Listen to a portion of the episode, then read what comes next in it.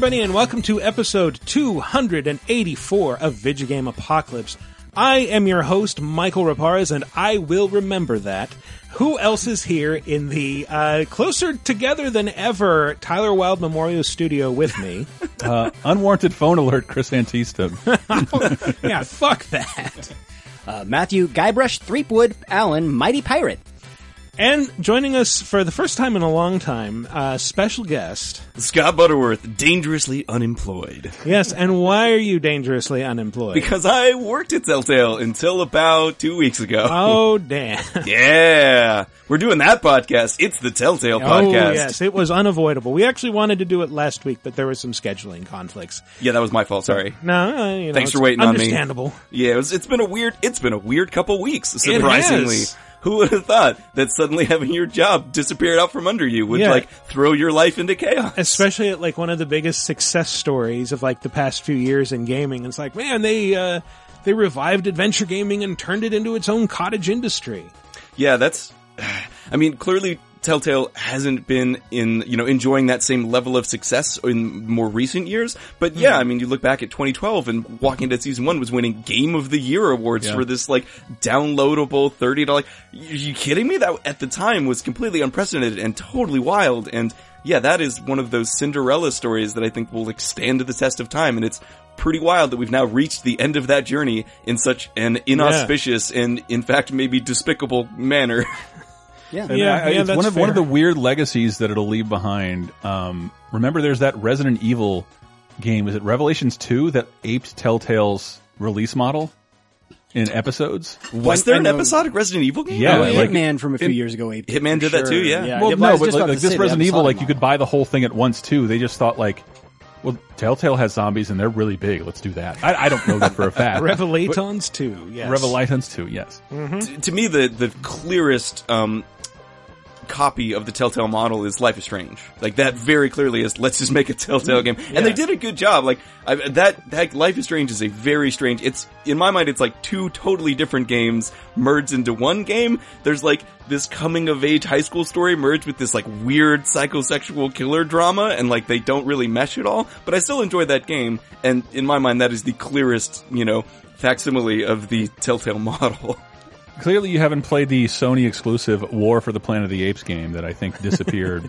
Boy, that looked like it was going to be cool, and Yeah. it super wasn't. You were one of the first people to ever stream that, Chris. I only I, th- I see it's in it's in my library locked, and I don't know why.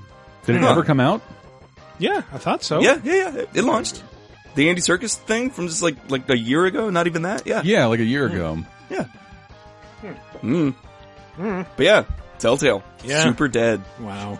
So can can you talk a little bit about like what the mood was? Like, did you guys see this coming? Or Yeah, well, and I guess I, I should should preface this and and the podcast in general as like I would love for this to be more of a celebration, and we're definitely going to get Yes, into like the games and stuff later. But like, it makes sense to address the elephant in the room up front. So yeah, like again, I was uh, I'd worked at Telltale for about eighteen months, uh, and then uh, not last Friday, but the Friday before that, I believe the twenty first, we were called into a company meeting uh, with like no real warning, which is like, hey, we need everyone to gather in about thirty minutes, and we'll see you there. And there was no indication of what the meeting was about.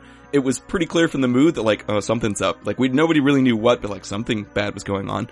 Um, and in that meeting, they said, "Hey, so uh, we've reached. I believe the CEO's uh, choice of words was, "We've reached the end of our journey," which is my like God. kind of a frustratingly Wow. euphemistic way to introduce that meeting. Oh. Um, and then went on to explain that, you know, uh, as of that day, the vast majority of the staff was being let go, that there was going to be no severance, that uh, health benefits and everything like that was going to last through the end of the month. So for most people, that is now already expired because we're, we're now in October. Um, so I was in a very weird position where I was actually kept on an extra week, so I was there a week longer than a lot of people. I was one of the last remaining 25 that got talked about Oh. in the news. I think they basically kept me on to help with like cleanup, like messaging and stuff like that. I was the um, communications manager, so I was there to kind of, I think, facilitate some of the messaging around here's what's actually going on. And unfortunately, like, we never had a whole lot to message, and I was just kind of in this weird limbo for a week of wishing I had more answers I could share with people, and never actually receiving those answers or finding a way to talk about what was actually going on. So that was extremely weird. But I'm now done, and yeah, going back to that that day, it was um, it was tough, man. Like like there were audible gasps when when they said there was going to be no severance. So people were in tears. People were kind of like immediately on their phones outside, like smoking an angry cigarette and like calling whoever they needed to call. Like it was bad. Like it was really really dark. And like yeah, everyone cleared out really fast. Um, they were allowed to come back on Monday to grab a lot of their stuff, and that was a weird mood as well the following week. Um, but yeah, it was about uh, as dark and sad as as a situation I've ever been in professionally, and I've actually been at like magazines that have closed down before, so I've been through something similar, but just definitely not on this scale, and not somewhere like Telltale where there was a really strong love for the company. I mean, I don't think there was necessarily a strong love for the leadership that existed, but Telltale as an idea, Telltale as a studio was, I think, deeply loved by the people that worked there. Um, it was a really amazing place despite its flaws, and there were some really amazing people that worked there. And so losing that in you know a split second like that was extremely tragic and heartbreaking, and especially galling uh, in, the situation that it left most of its workers in. And we were talking before we started rolling about how a lot of people that work there are you know have families to support, and now not only did they not have uh, an income, they don't even have benefits anymore, and they're just left you know like are they going to have to relocate? Are they going to be able to secure an income in you know before they reach financial ruin? Like it's it's really frustrating to think of the situation that a lot of people have found themselves in. And I'm fortunate I don't have a family support. I'm in a pretty flexible place, but it's not true for everybody. So Yeah, that's that's dire. it's uh it's real dark and it was real bad day of and it's been uh, a bit of a roller coaster since then where I will say that the one silver lining here is there's been a very strong sense of solidarity among everyone who was laid off. Um, people rallied on Facebook really quickly. Uh, they've been communicating and mostly it's just been people sharing job openings with each other and, and trying to help everybody through it. Um, everyone's been really positive and proactive in a way that's like kind of like brings tears to your eyes to see everyone being, you know, pretty resilient and, and really just being positive and wanting to help each other. That's been the overwhelming attitude that I've seen and experienced. Um, and there have been, you know, a few get-togethers after everything happened where people have kind of commiserated and, you know, shared horror stories of stuff that they've experienced or seen over the past year that kind of maybe in part contributed to where we ended up as a company. Um, but for the most part, it's just been really positive and, and people just trying to help each other. So that's, that's been nice despite, you know, the circumstances. So that's good. that's, that's sort of where we're at. And I know we have developers who listen to this, so uh, if anyone's looking for a comms manager, Yeah. Hire me. I'm looking. Yeah, yeah, yeah. I'm actively looking. See, you, sh- you should have stuck around after the meeting because uh, during the credits you got to see all the decisions uh, good company. wow, That's, that is a super good joke. You're an asshole, but that is very funny. There will be no 400 days following this season. That's a that's too Keep inside. going. Listen, you had us. You had us the first one. You I gotta know, I know. What am I doing? Push it to you. what am I? Do- what am I doing? It's just That was, that was um, good though. There's also, you can also do the, uh, you know, we, everyone, everyone in that room will remember that. We'll remember that. Oh, It- it- it's just it's just such a fucking bummer. Like I don't know. I, I don't know. I don't even know how to like come back. I I just see people like angry, and I understand being Yeah. angry. Are you angry? Well, you know, I, I was saying again before we, we started rolling that for me personally, I've just kind of been ping ponging through a whole range of emotions since it all happened. I mean, mostly I'm just exhausted, but yeah, I've absolutely had periods where I was just completely enraged just thinking about, you know, how did they let this happen? How did we get to this point where the reality was, hey, we have no money for severance. We have nothing else. We have no backup plan. Like, how, like, how? How?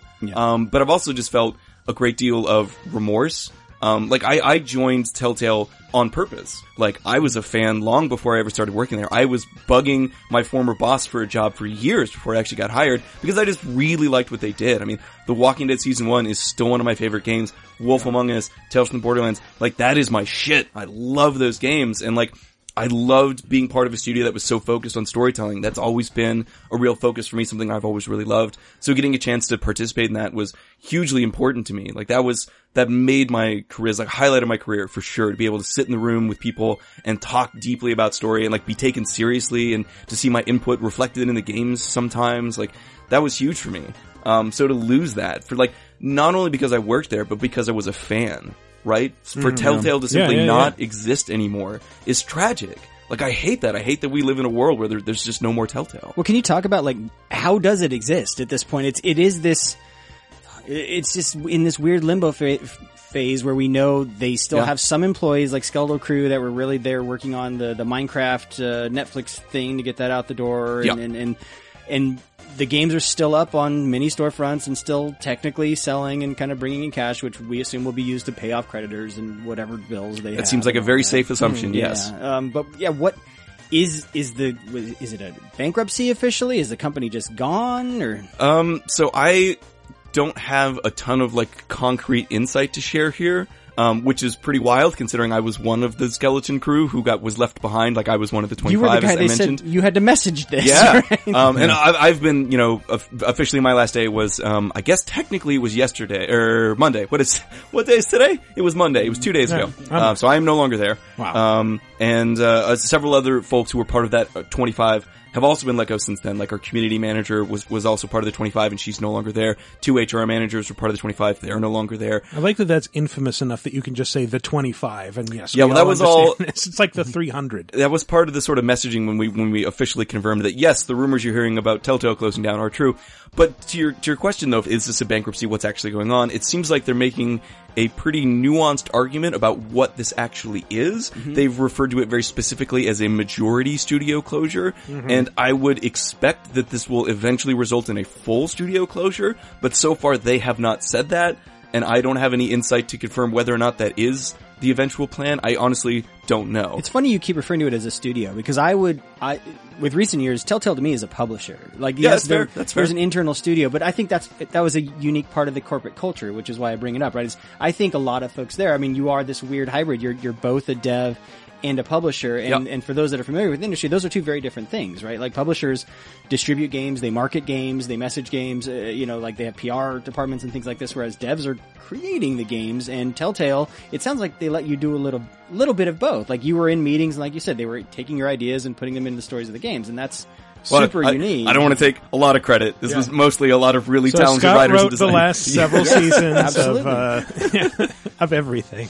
There, yeah, I, I, I was always um, amazed that people would like sit there and listen to me. It was always so nice when they let me be like, "Well, what if it happened this way?" Like, you know, because who the fuck am I, really? Yeah. Um, but uh, yeah, I mean, Telltale was a really unique company in that way. It was a true developer publisher hybrid. I mean, it very much did both. It was doing most of that stuff in house. Um, yeah, so it was in a very unique position.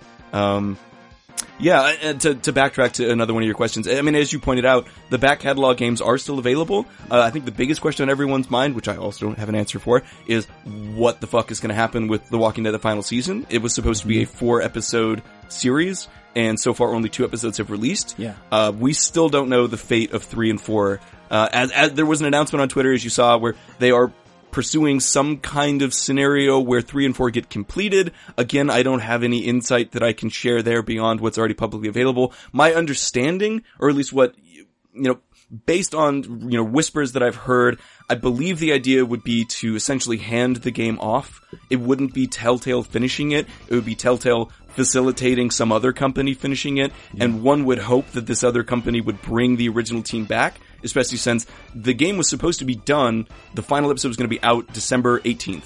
So they were very close to done. Like we were three months away from this being publicly released and completed.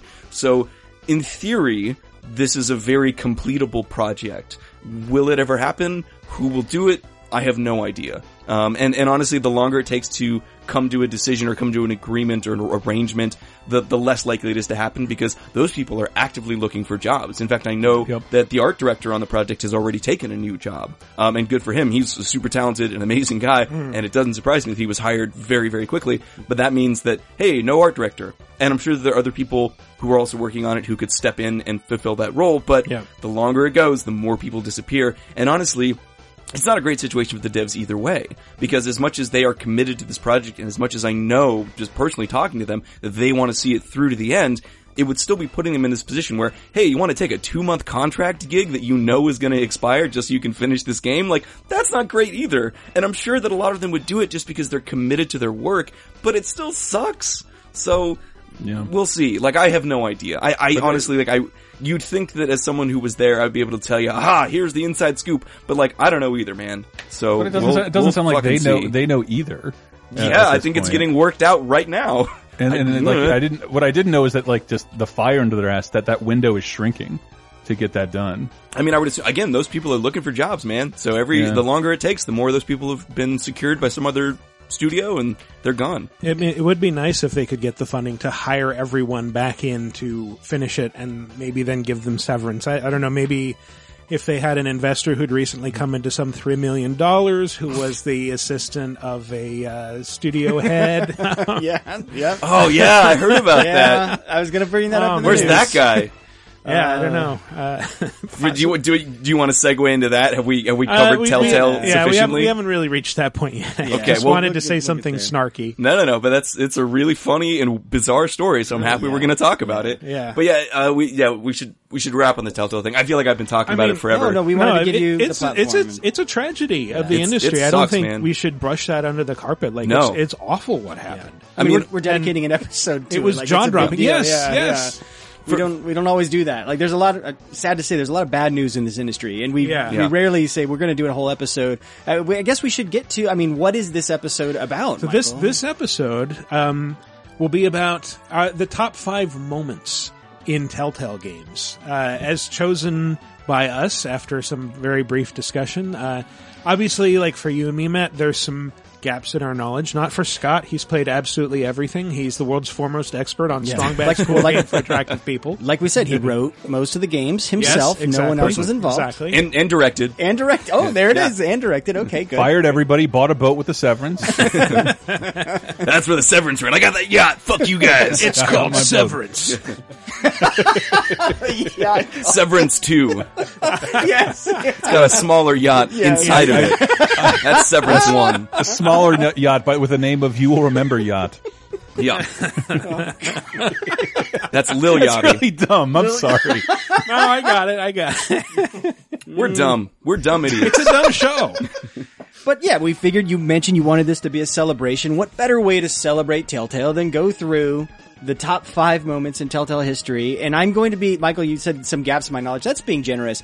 I've only played all the way through like two Telltale games. Um, That's fine. That's fine. And but I, I intentionally didn't want to research. I want to be the guy that just gets completely spoiled this episode, and I want to watch these moments or listen to these moments and get my reaction in real time. Like, what the fuck? Like, I want to be that guy right now. So that's my role in this because I didn't have to do any research to do that. So that's and uh, I, I had a tough time because, um, and this is what one of the things I loved about Telltale. It's a unique problem for me. Uh, I use them as my go night night drink drink games. 'Cause I don't like to I don't like to play games if I'm messed up at all. But like with Telltale, it was like a kind of a neat little episode of television you could interact with Yeah. from time to time. Diminished dexterity does not uh, preclude you from enjoying Yeah. a Telltale game. Yeah. It's true. It's true. So I, a lot of them, I would I would go home and they would. It would be the thing I did an hour before I went to bed after being at a bar all Saturday. Yeah. and All I Saturday. You're an ambitious guy. I am, I am. I like to start early, start getting tan in this parking lot. drink early, Uh, drink that- often, kids. don't tell us Yes. about the thing you did five minutes before going to bed, please. What's that? What, what? I can't rub one out the story mode. you didn't have to say it. We could have I implied like it. I like Patton Oswalt's voice. Who doesn't? Who doesn't? That's one of the. I'm going to interject here with just a weird, quick Telltale thing. I don't think people people realize how much famous voice talent is in Telltale games. Like there are a Yeah. shitload of really famous people Yeah. that did voices, Yeah, like including Patton Oswalt. Just one example. Um, Kumail Nanjiani. Kumail Nanjiani, uh, uh, Paul Reubens is the Yep. villain in Minecraft. Really? Yeah. Wow, Pee Wee Herman. And he's great. He's great at it. It's, it's bizarre, man. He's just that the whole time. That's the whole game. Yeah. yeah. Um, and I wanted to throw one other thing out there because Matt had mentioned he wants to be the guy that gets spoiled. So talking to Michael about this today, I think we've actually picked, mostly picked moments that aren't super spoilery because Yeah. we know There's- people there's are a- sensitive to that. There's that. a couple that are, and, And we'll we'll, warn we'll give you. you a warning. yeah. And uh, yeah, I, I don't know. This is this is really weird for me too because like I still remember when Telltale got started. I was working at the newspaper in Marin County, so they were like in my backyard, and it was just like this group of upstart LucasArts developers are trying to bring back the developer or bring back the adventure game after these layoffs at LucasArts, and they want to continue uh, Sam and Max, the sequel that was supposed to happen, and Full Throttle and all this stuff, and it didn't quite pan out like that, but I still remember like getting emails from them saying like, "Hey, guy in the newspaper who reviews video games, why don't you review our poker game?" And like, because I don't understand poker, but I think I did. They did give them some kind of shout out, like that. That was their very first game, and then I think they they kind of parlayed that experience into doing Poker Night at the Inventory, which was a great series. They did that, right? Yeah, Yes? that's, that's Okay. correct. Featuring Brock Samson. Yeah, and I think that- Claptrap and Tycho from Penny Arcade. Well, that I- was that was the two. I think that was the. Sequel. I mean, they they all Yeah. blend together in my head. So Yeah, that was that was the sequel. And from what I understand, that engine is still still exists somewhere. Like the poker engine Mm-hmm. is the thing that they built and that still exists on someone's computer somewhere. Uh, although now that computer, I'm sure, will be like sold at auction or something. Oh but yeah, probably. and and yeah, then then it was from there to the Bone series, which only lasted two episodes, and then they switched over to Sam and Max, and I went in to interview them when that happened, and I'm like, so what's going to happen with the Bone series next? Like, we're just focusing on Sam and Max for now. Yeah, I mean, you brought up we brought it up last week too. Like uh, the shame is Telltale did kind of it was the phoenix that arose from the ashes of LucasArts in many ways. Yeah. and so now that has gone down. So time hopefully for another phoenix. Hopefully, yeah, something else will rise. Well, you could argue that Campo Santo is already sort of the natural Yeah. heir, is that was, you know, Sean Vanaman, who was, um, Oh, yeah. largely credited as being the, you know, driving creative force behind season one of The Walking Dead. That's his, it's his studio, it's his baby. Um, so if you loved what Telltale did well, I guess maybe they're the natural alternative. Um, and I'm sure that Telltale folks will go on to do amazing things. Again, like, eh, this sounds, you know, like so cliche, but genuinely, there were some incredibly talented people there, and I, I do really believe that they're going to go on and, and make amazing games, even if it's not at Telltale. No, I, I think I I understand people being disappointed and angry with the situation, but like I do think when the dust settles, Telltale's contribution will be this incredible approach to story that just told every single game developer out there you're doing it wrong and always have been. Yeah. And you don't you don't have to have like uh, branching storylines or anything like that, but like a real story can exist inside of an intera- Yeah. interactive Yeah. product. We'll make you cry. Watch. I've actually was talking to someone recently about, I mean, it was no secret that Telltale was not in super great financial shape and that our games were not selling like they used to. And I, I have, a, you know, a few, there are a few reasons why, but I think one of them might be that the rest of the industry kind of woke up to, oh, hey, like, Yeah. what if we made stories not shitty? Um, and I think Telltale may have been at least partially responsible for that. They, the rest of the industry saw Walking Dead season one winning a bunch of Game of the Year awards in 2012 and went, hey, you know what? What if we hire writers like early in the process and make them a, an integral part of the development cycle and make story like a built-in part of our experience and not just something that's tacked on at the end to try to make a bunch of missions make missions make sense.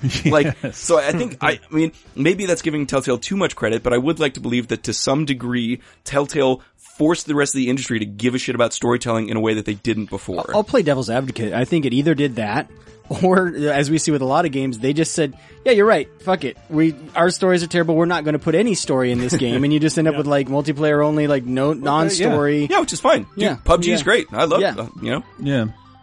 Yeah. You can see that. Absolutely. Well, we'll dive into our favorite moments in Telltale's storytelling adventures uh, right after this. Let's get scratching. Would you like exclusive bonus podcast commentaries and more from the LaserTime crew? Then we strongly encourage you to support this show on patreon.com slash lasertime. It supports not only this show, but all the rest of the LaserTime network. You'll get commentaries, play games with the hosts, see exclusive videos first, and receive an uncut weekly ad-free podcast bonus time. Speaking of which, here's a quick taste. It's like, so I would like I would take the cup they gave me and like just do it wherever, uh, whenever. I think maybe in the morning. I can't remember really. I come And in, I- I'm like, I had to use this big gulp. Yeah. but, but, I, but I would put it in like a paper bag. All right, just now it's time for me Yeah. to gag. But like we have like a shit ton from having a child, like a shit ton of like uh, paper bag lunch bags, and so I just put it in that. child, we had a shit- Did you write on top of it, shit ton of cum, don't No, open? no, no, you're Do you're, not eat. You're interrupting this, this great part of the story. You're interrupting this great part of the story. So I put it in a paper bag just to like not feel like an asshole, and like uh, multiple times I'd bring it up to the front desk. I'm like, yes, I have a um, sample for Dr. Crawford, and the lady was like, is it urine or the other? and so like I, I it, it, what that would cause me to do is like I would glance around and I would just be like the other. I, I would have gone like, it's a bit of a cum. So let's just say I was coming here this morning. It's the it's the other animal style. Get Bonus Time, a weekly uncensored and commercial-free podcast every Tuesday, starting for just $5 on patreon.com slash lasertime. And we're back with what, Chris? Uh, top five telltale moments. Aren't you glad I make you do that every time now? I, I started paying attention. good, good. Works. but yeah, there's, there's a, a lot of specific, uh, really cool moments to drill down into. Um, some of them were game defining. Some of them are just kind of like, man, I, I, if, even if I don't remember anything else, I remember that. Yeah. But let's jump in with, As you're well aware, I'm the most beloved president in history. So I just assumed I'd be running unopposed. Oh, no, you didn't. You ain't all that. I freed the slave. I was star of a popular television sitcom. I'm on the penny. I was on TV. Now, gentlemen, we can resolve this like adults through moderate reasoned debate. Very well, then. In the spirit of democracy, I say, bring it. Good old Abe. yeah, this is of course, uh, from Sam and Max, I think season one. Uh, Abe Lincoln Must Die was the name of the episode. and in this, the, the president has been revealed to be like a hypnotized robot clone of George W. Bush. And so, as an emergency measure, a giant robotic Abraham Lincoln has risen from the Lincoln Memorial to take over. And, uh, Sam and Max have to stop him by engaging him in a debate. What is, um, so they predicted Twitter, basically. Kinda, yeah, yeah. But they, they explain the debate format. In the Republican corner, we have the giant animated statue of Abraham Lincoln. And representing the Random Violence and Destruction Party, there is the hyperkinetic, rabbit like creature known as Max. Acting as completely impartial moderator for the debates will be Sam. Totally impartial. How much would the Republicans love to have a giant robotic statue of Abraham Lincoln at this point? They're building it right now. 2020. It's going to step in as vice president. Yeah. Abe Lincoln Cyborg 2020. Yeah. Uh, but yeah, it's, the, it's, to call this a debate is, uh, kind of a misnomer because what it really is, is that, uh, you, like the, the Abe Lincoln robot is using cue cards. So if you go up and shuffle them around, switch them, uh, he will say interesting things. And, uh, for example, Where do you stand on religion and schools? Two wrongs don't make a right. Did we hear that right? Lincoln just came down against both religion and education. Wow, that's gotta hurt him in the polls. There's one cue card that just says like free home delivery, and so you ask them like, how are you going to deal with toxic waste? free home delivery. and now that's like literally their talking points. Yes.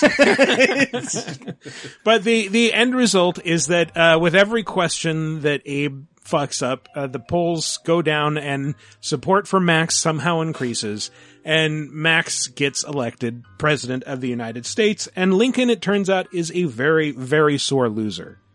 You've got to be me, you idiot. He took the news much better than expected. Democracy? I will make you all my hypnotic slaves. Just love Abraham Lincoln shooting eye lasers. Why not? Yeah. I mean, who doesn't? Who doesn't But- love Abe Lincoln eye Yeah, lasers? and I, I think you know we had to put Sam and Max in here somewhere. Obviously, I think this is no, number one. That's one of the most memorable moments from the first couple seasons of Sam and Max, and it's also like emblematic of of uh, kind of old Telltale, pre Walking Dead Telltale. This is before, early, yeah, early Telltale. Yeah. Yeah, these are the games I play more of. Like when I say I didn't play a lot of Telltale, it, I'm more talking about just the straight up narrative games. I played a few of those, uh, but yeah, I played a lot of the adventure games, including Strong Bad's games for cool people or whatever the hell the actual cool name game was. for attractive Yeah, people. the- I the- think the it Strong was. Bad game. Yeah, Michael got it right. yeah, and there was a Monkey Island. Uh, I played the Monkey Island games. Tales yeah. Monkey Tales, Island, Tales yeah. from Monkey Yeah, Island. yeah, yeah. So Yeah, it's pretty bizarre. After other than Tales from the Borderlands, they shifted from comedy to drama almost entirely. Yeah, and actually, um, Tales was maybe the only example. I mean, the Minecraft series was actually pretty comedic as well. Yeah, it was yeah, much lighter, yeah. but by and large, yeah, it was all harsh, dramatic games. And I will say that I remember um, talking to people who had worked on Tales, and they they explained that it was such a relief to be back on comedy because drama can really wear on you after a while.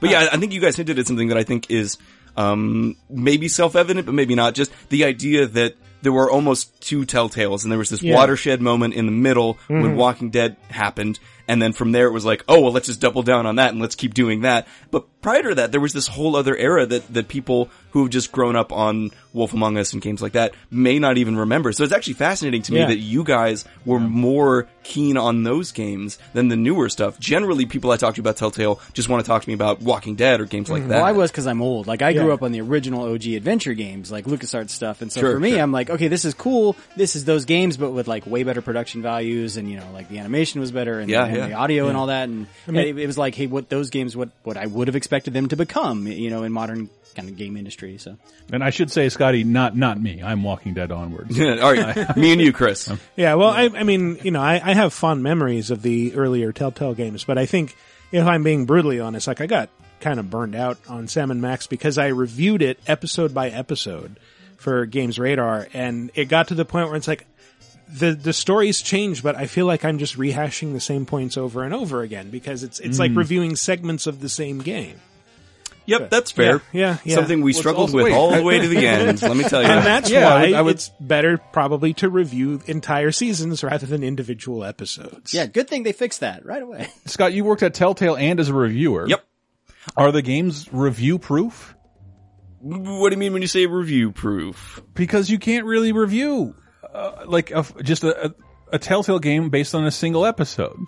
You know, you raise this is an interesting thing that we debated about internally quite a bit, and actually we saw different publications treat it very differently. Um, interestingly, I never actually reviewed a Telltale game. I don't know how that happened, but in my time as a professional reviewer, which was like many years, I somehow never reviewed a Telltale game. But that that aside, um, we talked about this internally, like how do we, you know, does it. Do we do we send codes to everybody for every episode? Like we we need kind of the boost. We want to like promote the game, and we have multiple opportunities to do that with each new episode. So we should probably send people codes, but at the same time, like if you know the, for the Walking Dead the final season, for example. The, the last ongoing series we had, it was very much a story in parts. It wasn't what you might refer to as bottle episodes, where, you know, the, the episodes needed each other to make sense. It was an ongoing yeah. story that like the end of episode one dovetailed directly into the beginning of episode two. There's and it was- continuity. and it was going to be, there was going to be continuity all the way to the end. So if that's the case, doesn't it make more sense than as a reviewer to review the product as a whole? And in fact, can't it almost hurt the product if you're only viewing portions of it without knowing what the whole is going to be? there's, I think, interesting points to be made on both sides there. But again, it's definitely something we discussed internally and that we saw uh, handled in different ways externally by different outlets. You know, this relates to actually something I just kind of remembered is Telltale, one of the things they were kind of trailblazers in was season passes. Like the term season pass is because of Telltale's seasons. yeah, they literally Oh, invented yeah. that. Yeah, yeah, and because in, and the business case there, like you said, when you market a game, you want to kind of build up like a fervor pit, you know, like people really talking about this thing right around that initial episode one release. And so that's when you're going to capture the most attention, the most eyeballs on your thing. Yeah. But if you can only sell them part of your total game, it becomes progressively harder to keep selling those future episodes. And so the season pass, you sell them the episodes in advance. It's like, hey, you're excited now, buy this thing now and then you don't necessarily have to play the future episodes like but we've gotten your money for all for, for the entire season and they'll show up automatically when you're ready for them. It- so this is uh, for a very long time. Telltale actually continued to sell both individual episodes and season passes In- until this- until this season. Yeah, This- this yeah, we did not sell individual episodes of Walking Dead the final Season. which season. became awkward when the future of eps 3 and 4 Yeah. and they had to remove the season pass from storefronts because it's they yeah you you have to fulfill a commitment if you say i'm selling you four four eps in this season and then you only can deliver two like you you can no longer sell that thing Yeah. And so again, like we, we put up, you know, a mess- this, that message went up while I was still there and, and the message did indicate that, hey, so, you know, these will pr- most likely return to the store in some form, but what will dictate, you know, when and how is, do we actually see a three and four? Cause I could envision a future, and this is just me guessing, this is not based on inside knowledge or anything, a future in which they decide, well shit, like three and four isn't happening, but it doesn't make sense for one and two to never see the light of day again. Maybe we'll put them back up as individual episodes and everyone who bought a season pass gets refunded or whatever. I have no idea. There are a number of ways this could play out. But hmm. yes, it is sort of awkward and unfortunate. This was the season they picked to not sell individual episodes and only sell season passes. Hmm. Oof, Jesus Christ. Yeah, it's messy. It's real messy, right? It's. I mean, uh, that's that's the thing that we were talking about last week. Is that also that Telltale's business model is all wrapped up in licenses, which come and go, and uh, I don't know, I don't know. Like, uh, I, I, I do as angry as I am at them for how they treated my buddy Scott and his friends. Thank you. Uh, I, I I did like the vibe of the company in terms of their, their product. I really did, and I'd like to see them exist again. And I would like to see some of those games. I'm buying Back to the Future secretly right now um, before I can't anymore. Chris, if you if you need codes, I still have some codes. Oh, thank God! Oh, thank God! Yes. that was part of my job. I was the codes guy. Nice. I did. I did want to talk briefly more about Sam and Max. Yeah, before yeah. we move on. Just We totally got sidetracked yeah. there. Sorry. No, no, no. That's fine. That's fine. Uh, but yeah, very, very silly series. Obviously, there is a happy ending in that you know Abe Lincoln, giant robot, goes on a rampage. That is is happy, yeah. yeah. You have to bring him down, but his his severed head moves into Sam and Max's neighborhood and starts dating their psychiatrist. So it all makes it sense all in the makes sense. end. Yes, it does. Yeah. Good old Abe Lincoln's Yeah. severed cyborg head. Meanwhile, President Max uh, sends his own giant robots on murderous rampages across the U.S., and uh, everyone's somehow happy with this. ah, that old story. Well, let's move on to something a little bit more recent. Number four. I didn't realize you were the bitch of the bitch. That all you got? Seemed to be enough. Don't be so sure. Uh, this is, uh, well, you, you know what this is, Scott. Wolf. Among Us. Yes. So many good one-liners. Seems to be enough. Ah, yes. You're so good. Bigby Wolf is such a great character. Really And- is. And, playing this first season, like, convinced me to start reading the Fables comics and really get into that. Um, which is probably the only exposure we'll have to these characters for a while. Yeah, this is my favorite Telltale uh, narrative Telltale game. Like I, I played through all the way through this Yeah. one, and I was surprised when we were talking about moments. I thought we were going to go with the end of episode one, which I, I sent you a message about, which is that's the you find the severed Snow White head on your Ah, front yes. porch as, after returning, which then. That was a super cool cliffhanger. I'm like, what the fuck, right? Yeah, and, yeah. and and then they walk it back in the future episodes, and they say, "Well, that wasn't actually Snow White." But at least it wasn't like a total bullshit cop out. It was It- actually like a was- thematically Yes. consistent. And like, it- hey, actually, this is our way of introducing you to this whole thing of glamours, which actually plays through the entire rest of the season. True. So I True. agree with you that it was a bit of a bait and switch, and they definitely got mm-hmm. us. But I was very okay with it because it wasn't. Like, like there was a justification that made sense within the narrative, and it carried forward to the rest of the series. Sure, sure. And also, like fucking finding a severed head, and hey, episode's over. Like, god damn, dude. But and, and they were setting her up to be like your love interest for the rest of the season. It was like, oh, okay, yeah, Yeah. Big Bad Wolf is like in love with Snow White. Yeah. Cool, cool. Oh I shit, appreciate- she's dead. Oh god. I appreciate that the tension was always kind of there, and if you've read the comics, you know that they do they did eventually get married at some point in the timeline. Mm-hmm. But I, I actually really liked the way that the game handled this. It was just like a partnership and a camaraderie, and like maybe Yeah. some unspoken romantic tension, but it's always kind of subverted at inopportune times. And Yeah. for me, that was a really fun dynamic. As, you know, just to keep you wanting, keep you interested as a You player. got to go season two for the will they won't they, Scott? Man, so- Unfortunately, we'll never get it. They were working on it. Season and- two was going to exist. It was a real thing that was getting made. I mean, if you somehow missed uh, The Wolf Among Us, so you, you missed out big, and and you should play it. Big B. Big, Big B. So uh, the concept of this and Fables, the comic that it's based on, are that uh, the the residents of fairy tales are all real. They inhabit like another dimension universe, and they all got chased out of their homeworlds by a murderous dictator whose identity is a big secret for most of that series. And they settled in an enclave community in New York.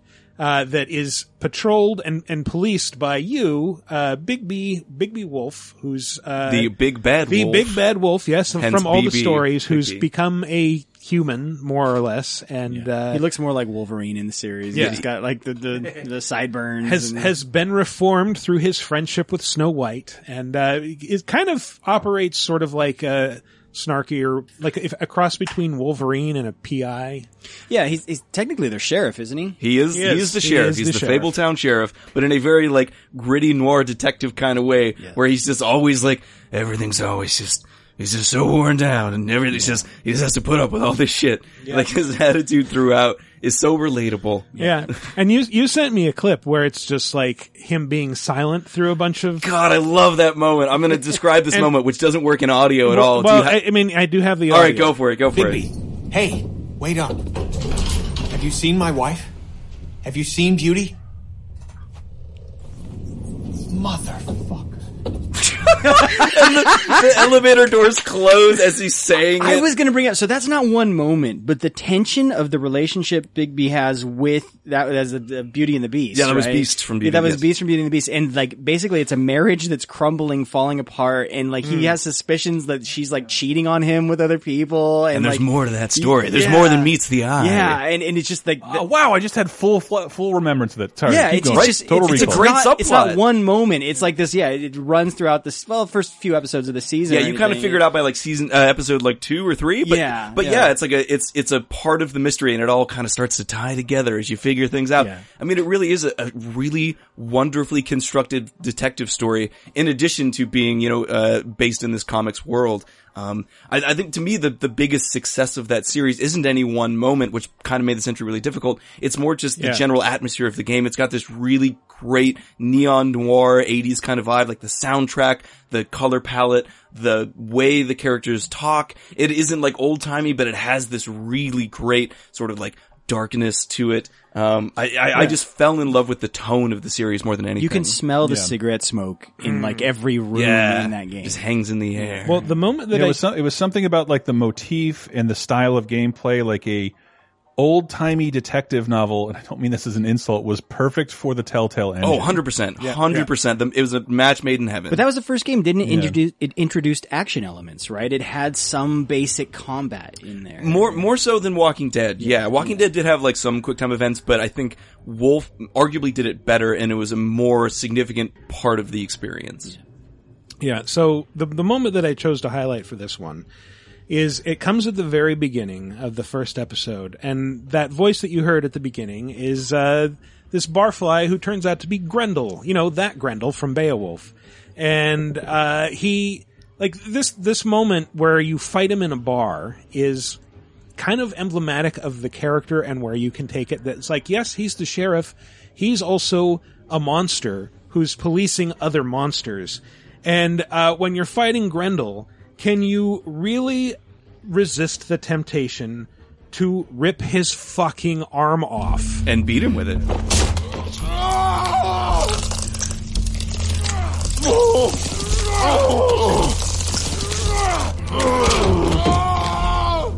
Oh, I'm the lapdog, huh? Here, fetch. Throws the arm across the bar. Monster!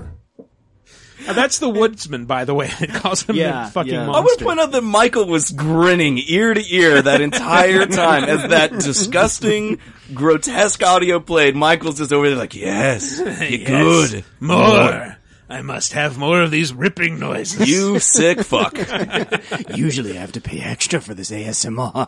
Oh. but even just that little, just that little clip gives you like a, a really great taste of the tone and like, like Mhm. I'm the lapdog, huh? Fetch and just like these like badass one-liners, and they Yeah. just in the moment they don't feel cheesy or trite. They feel like oh yeah, like they've earned this. Like everything is supporting Uh-huh. how re- like how great this is. Oh man, his love rivalry with the woodsman who you mentioned is also in that scene is really cool. Yeah. Because like Yeah. the woodsman is like maybe at any time could go could go off and just kill this dude, no problem. But they have this weird at first you think, oh like this is gonna be this main adversary in the game and he kind of he can help you at times and he he does he keeps factoring back into the story over and over again. And yeah, Yeah. it's it's just really cool. Again Yeah, his- his sign of a arc- well it's a well written story arc, which Yeah. is very unusual for video games. The Woodsman's arc is is really compelling and, and goes places you wouldn't expect based on the first episode. It's Yeah. really good. Well, if I if I remember right, uh, part of the Fables mythology is that they, uh, as they exist in the quote unquote Mundy world, the mundane world, Yep. that, uh, they are more powerful the more people remember them. So that, that's why Snow White, everyone loves Snow White, everyone Mm. knows Snow White.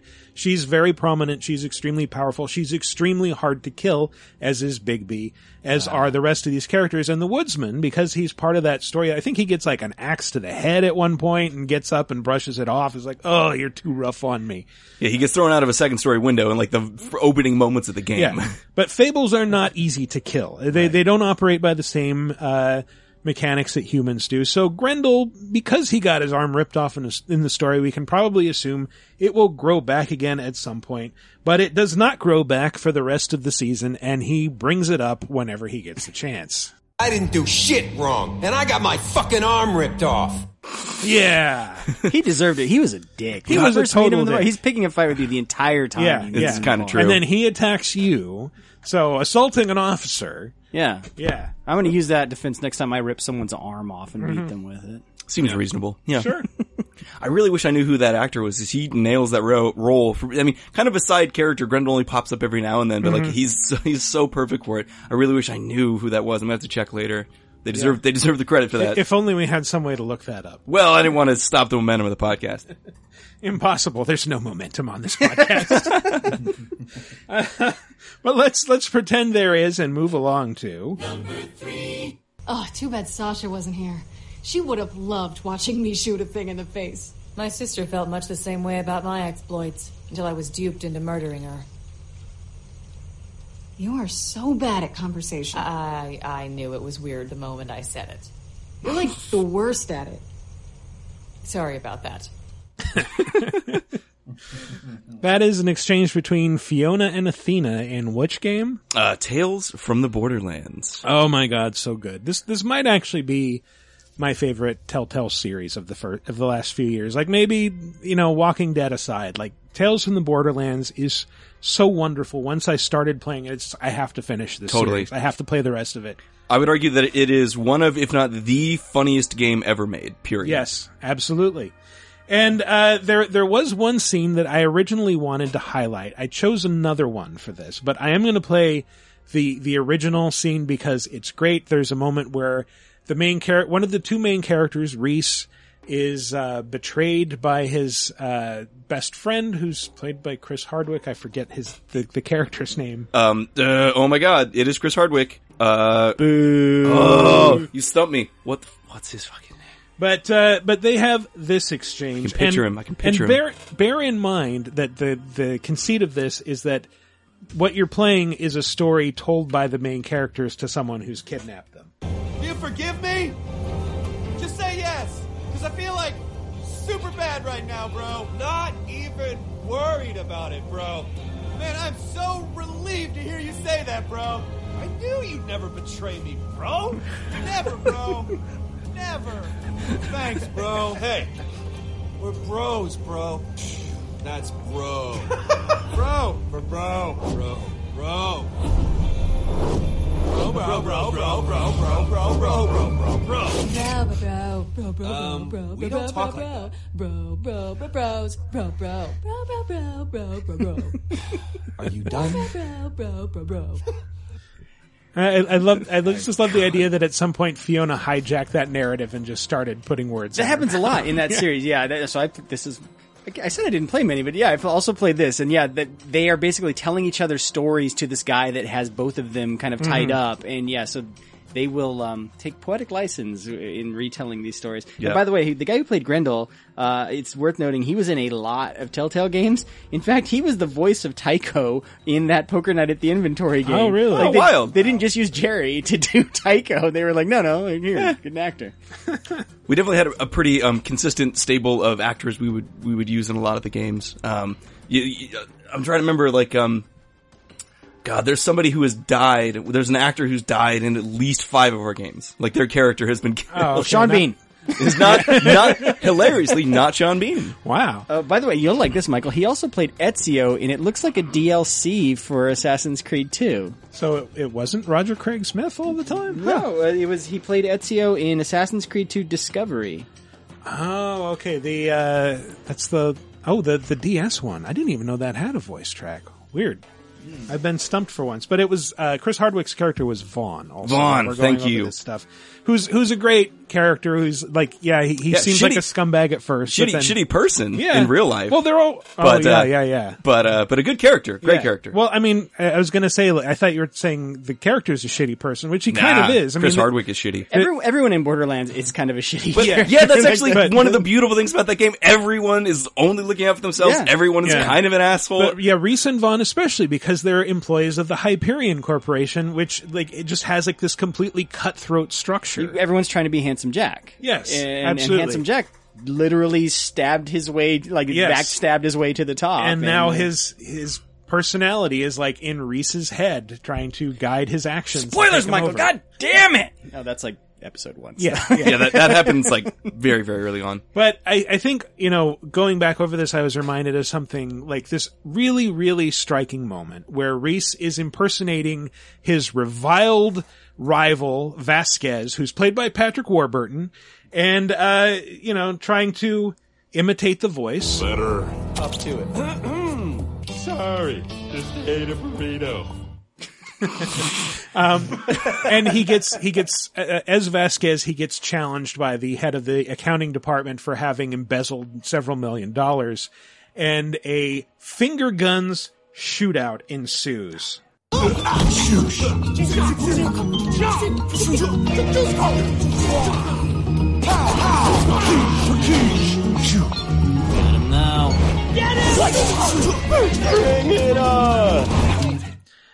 I love this scene so much Yeah. because it is handled exactly like a real shootout. It's it you know it's presented like one. It's taken totally seriously. It like, plays like one. It plays yeah. from a mechanical perspective. Yeah, absolutely. You act like you've never seen 1968 classic Blackbeard's Ghost, the Disney movie, uh, I where haven't. there's a scene where they have a finger gun fight and Wow. it literally the ghost is punching people in the face with the finger guns. Wow. So they stole Oh, that from a to, to further belittle Michael's point, I thought you were going to talk about the scene from Spaced, where Simon Pegg and uh, Nick Frost do it in Edgar Wright. Oh, that's true. That is a very good Yeah. scene. Maybe that that's more likely the inspiration for this scene. It starred fucking Peter Ustinov, okay? I'm not, it's not just like a nothing movie, alright? This is Dean Jones and Peter Ustinov. you. So the thing I'll say about the Telltale version Yeah, that I yes. I really love is not only do they completely commit to it in the way that Michael described, Yeah. it's like a lengthy sequence. Yes. It's, just, it's like a Mel Brooks moment of like it goes on and like almost stops being funny and then keeps going so long that it gets ridiculous and it becomes funny again Yeah. in this circular kind of manner. Just like Blackbeard's Ghost. Suzanne Pleshette, motherfuckers! But every everyone's so committed to this and just like making like shotgun cocking motions.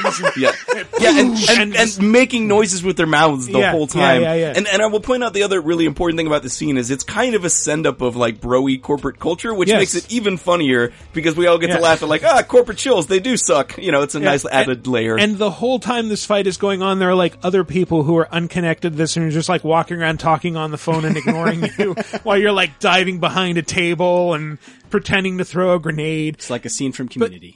I was gonna say it's it's like if you remember that, especially the D and D scene from Community where like you get kind of drawn into this theater of the mind thing, and you start to imagine very vividly like that that D and D episode. Like I still think about it, and I I vividly remember Chevy Chase riding naked on a dragon, even though that is never shown. It is only described. So it's it's kind of like that. You start to take it seriously.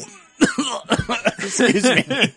Listen, right? dragons are not that gross. And I should point out, this gunfight has very, very real stakes. Safety's on! If you You're fail. making a mockery of the Hyperion finger gun tradition. Seriously? That's your problem with this? Wait. You're not Vasquez. Smoke him for real!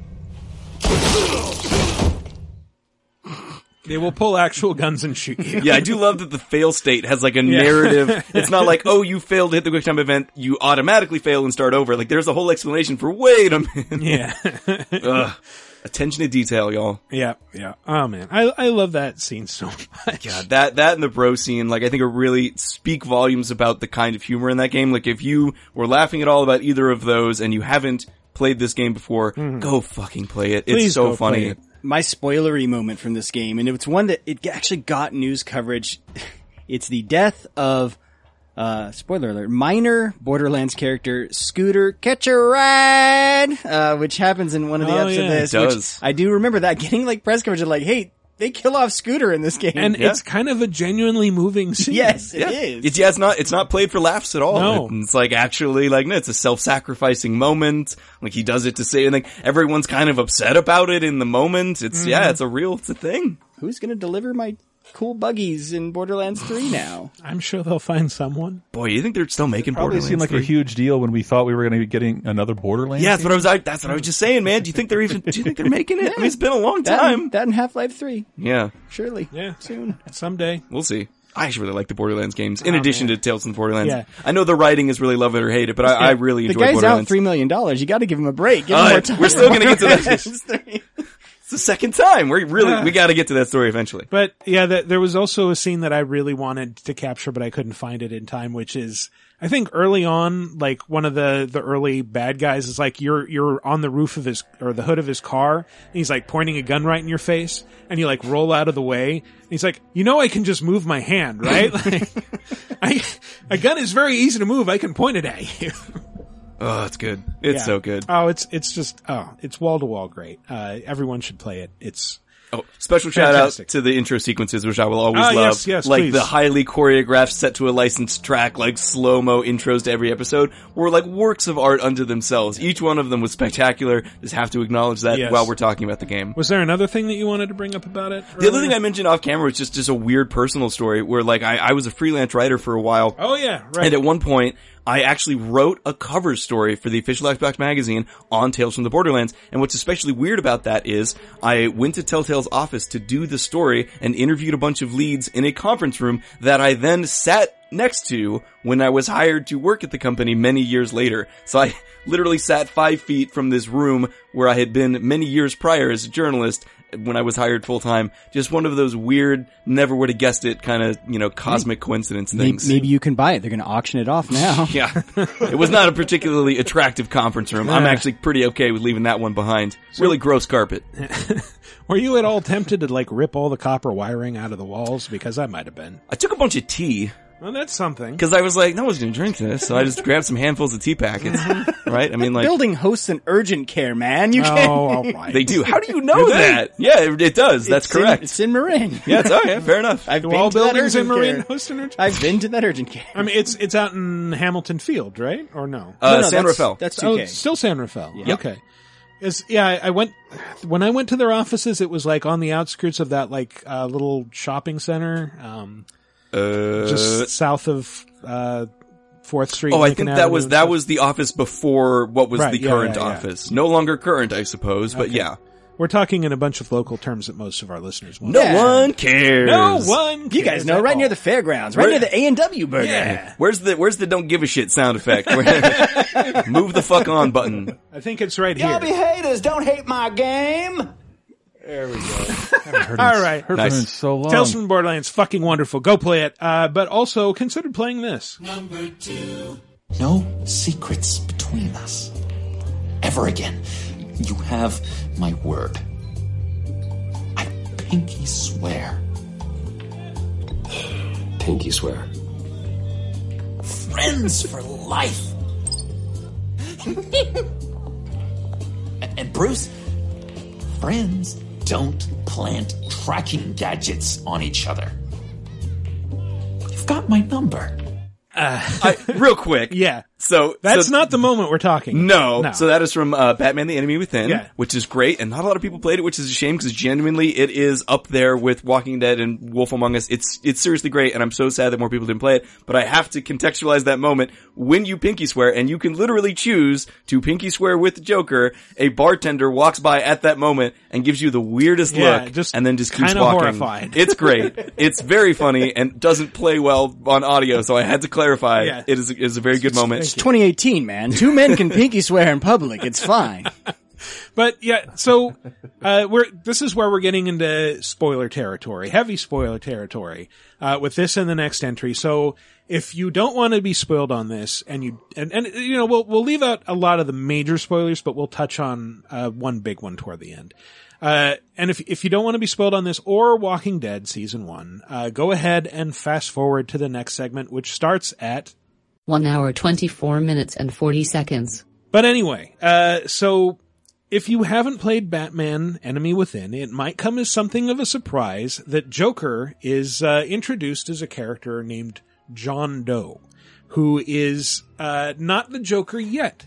He is kind of yours to mold with the uh, the decisions that you make, and he can become the classic villainous Joker, or in a weird twist, he can become number one, your best friend. Number two, your best friend who knows your secret identity as Bruce Wayne. Number three, a vigilante who just kind of has a fucked up sense of justice. Very accurate. Which, very accurate. Which one has the broken tattoo on his forehead? Uh, none of them, but the vigilante one does have like a uh, sort of like He's got some um, sick eyeshadow. Yeah, what, what what's the Imperator Furiosa like the, the big grease uh, slather across his forehead? Uh, yeah, Mad pretty- Max style. Yeah, and then I yeah, think the cool. villain one has like some like bright purple like blush going on. Mhm. They have different treatments depending on which Joker Yeah. you end the, up with. The villain one looks a lot more like classic Joker, but uh, they're like just watching this. I, I, I should say I haven't really played Batman Enemy Within. I'm one of those people, Mm-hmm. but I did watch a lot of it on YouTube, and the relationship between Batman or Bruce and and John Doe is like weirdly sweet. Like he's this this very eager character who kind of wants to do good and wants to be your friend and so there's moments where like Batman's training him how to throw a batarang. Yep. And yeah, just all this uh weird stuff but there's there's a moment toward the end of the vigilante storyline and, and and that's another impressive thing that it can diverge wildly depending on which direction it goes Oh, yeah. you'll be treated to different scenes That wasn't that wasn't so episode five is literally two completely separate episodes in a single episode. Yeah. Like depending on if you have the villain version or the vigilante version, it is a totally different episode. Like pretty much 100%. I think there are like three scenes that are shared across them, but they're like not significant scenes. The rest of it is completely divergent. hmm and and I don't think any other Telltale game does that Not Like, to that degree. to that extent Not Yeah. to that degree. Um, oh, and just real quick before I forget, I just want to point out one really cool detail about the Joker's appearance in the Vigilante version. Mhm. The whole idea of the Vigilante version is he's, Joker is just trying to be Batman. He's obsessed with like trying to do what, what Batman does. So if you look at his visual treatment, you see his hair has this weird like middle part and it's kind of pointed up. Uh-huh. He's trying to make bat Ah, ears for himself.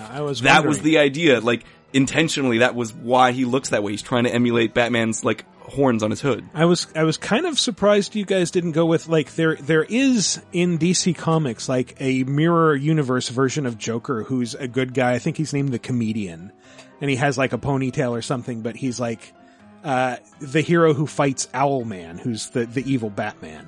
Yeah, I've, I've, yeah. We I I remember discussing that with someone internally, but it was very much we wanted to do Batman in our own way, right? And like, yeah, understand. And, this is have very a really much unique your take. putting your own stamp on the character. Totally. To which, like, I'm I'm kind of surprised that they give you this much license. I am the too. characters. DC was super cool about it. Like they this- apparently were very easy to work with. Yeah, I mean, this is a really cool take. It's weird that they call him John Doe though, because and I'm not the comic expert. This is where I Mhm. wish we had Chris Clow or Chris Baker with us, or uh, but but my understanding of the Joker is they've never really revealed his identity. Like they've they've done some special runs where like we're gonna finally tell you who the Joker Yeah. is, and then they've retconned it, or they said, well, actually, no, that was just what you know, that was like a swerve where you know we Batman thought he had it figured out or whatever, and so yeah, just calling him John Doe, that's sort of a nod to like no one really knows the Joker's yeah, identity. and that that's the way it is here. It's Yeah, like he doesn't know. Yeah, it's not his real name. It's Yeah. just he's a John So he has a cameo in the first season of Telltale's Batman game, um, but it's it's a very brief. Like he helps you break out of Arkham. You meet him in Arkham,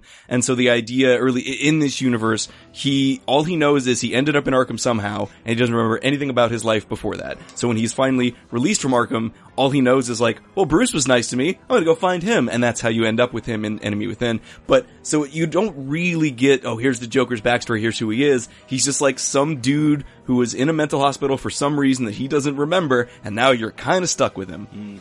Yeah, but at the end of the the vigilante storyline, this is the moment that we're going to go Yeah, into. this is the number two moment. Yes, the number two moment, the poop moment, if you will.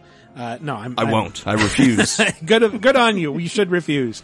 Uh, there's a moment where, of course, this being Joker, he goes too far, and Batman has to try and stop him. Even though Joker thinks he's doing the right thing and trying to be a hero, he just can't pull it off. And there's a moment where you've got Joker incapacitated, and he and Batman are slumped across a room from each other.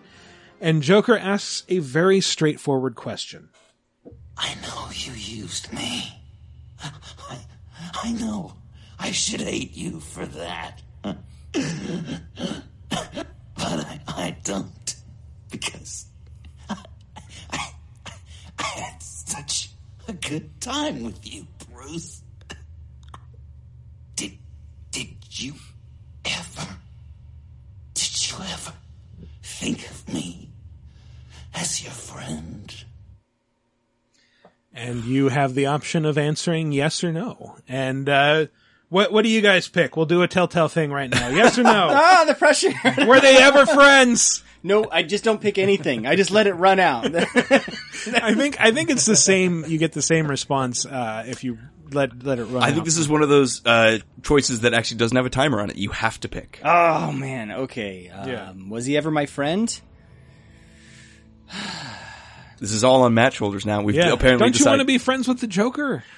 Well, if it's Jack Nicholson's version, it's not Jack Napier. Uh, I do actually know who does the voice of this. Anthony Ingruber did an amazing job. it's weird not to. He's for, awesome. I was going to point out it's weird for it not to be Mark Hamill, and I'm totally stalling, so I don't But have to he, give you an he answer right does now. clearly uh, take some inspiration from Mark Hamill's Joker. Like it's a similar take on the character. Nice. He does. He does a great Mark Hamill impression, actually. Yeah. So yeah, I'll say yes. It's more All right. interesting if they used to be friends. Of course. Of course you were my friend.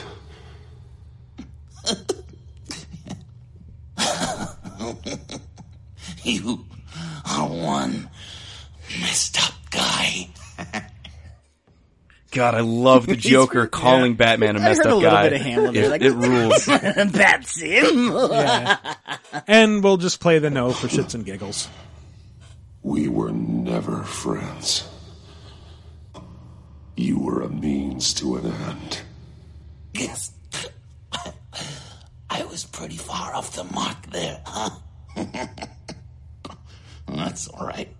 I learned from my mistakes. Enemies it is. Dark. Yeah, and it just it does kind of set up their future together. What it, like villain or vigilante, like it ends with, yeah, I guess we'll just always be fighting each other now.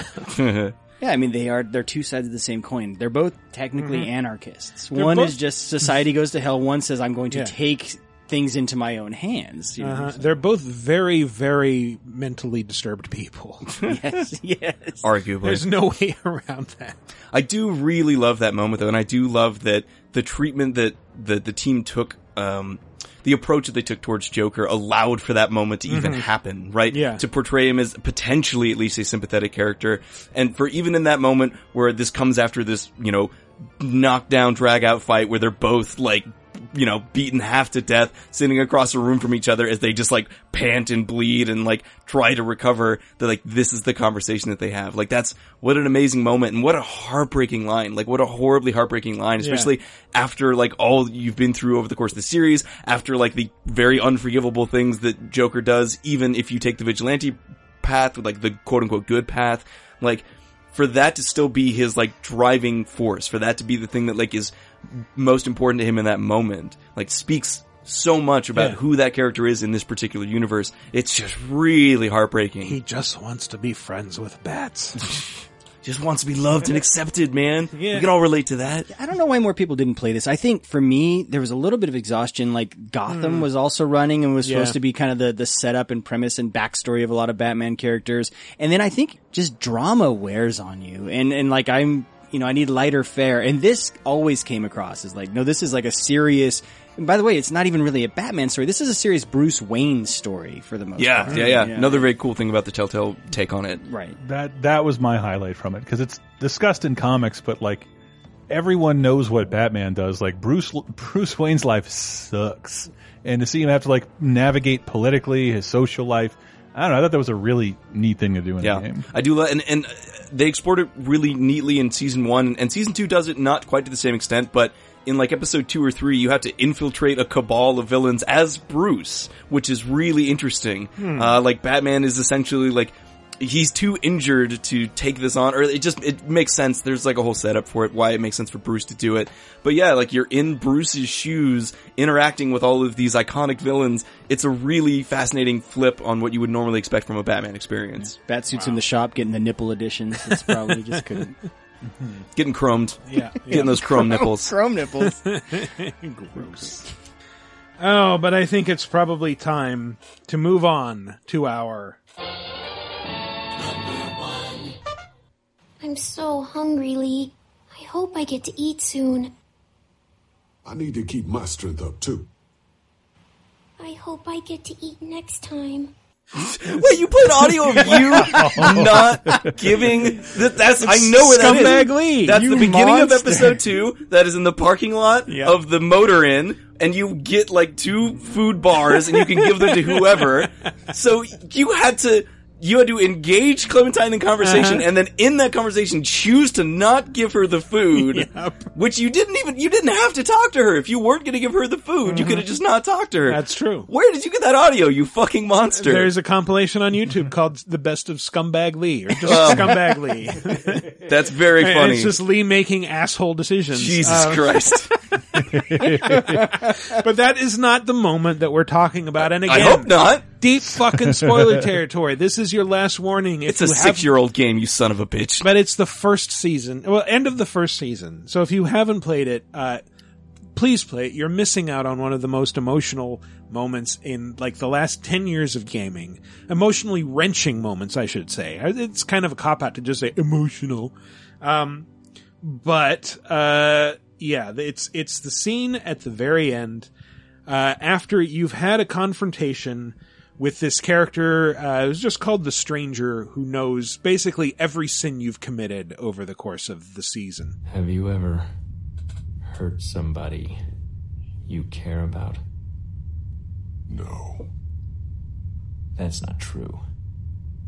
You didn't care about that woman before holding her back so your friend could bash her dad's brains in? What about that boy who didn't make it out of. Uh, Crawford, was it? If it didn't hurt him, whatever you did hurt that girl in there.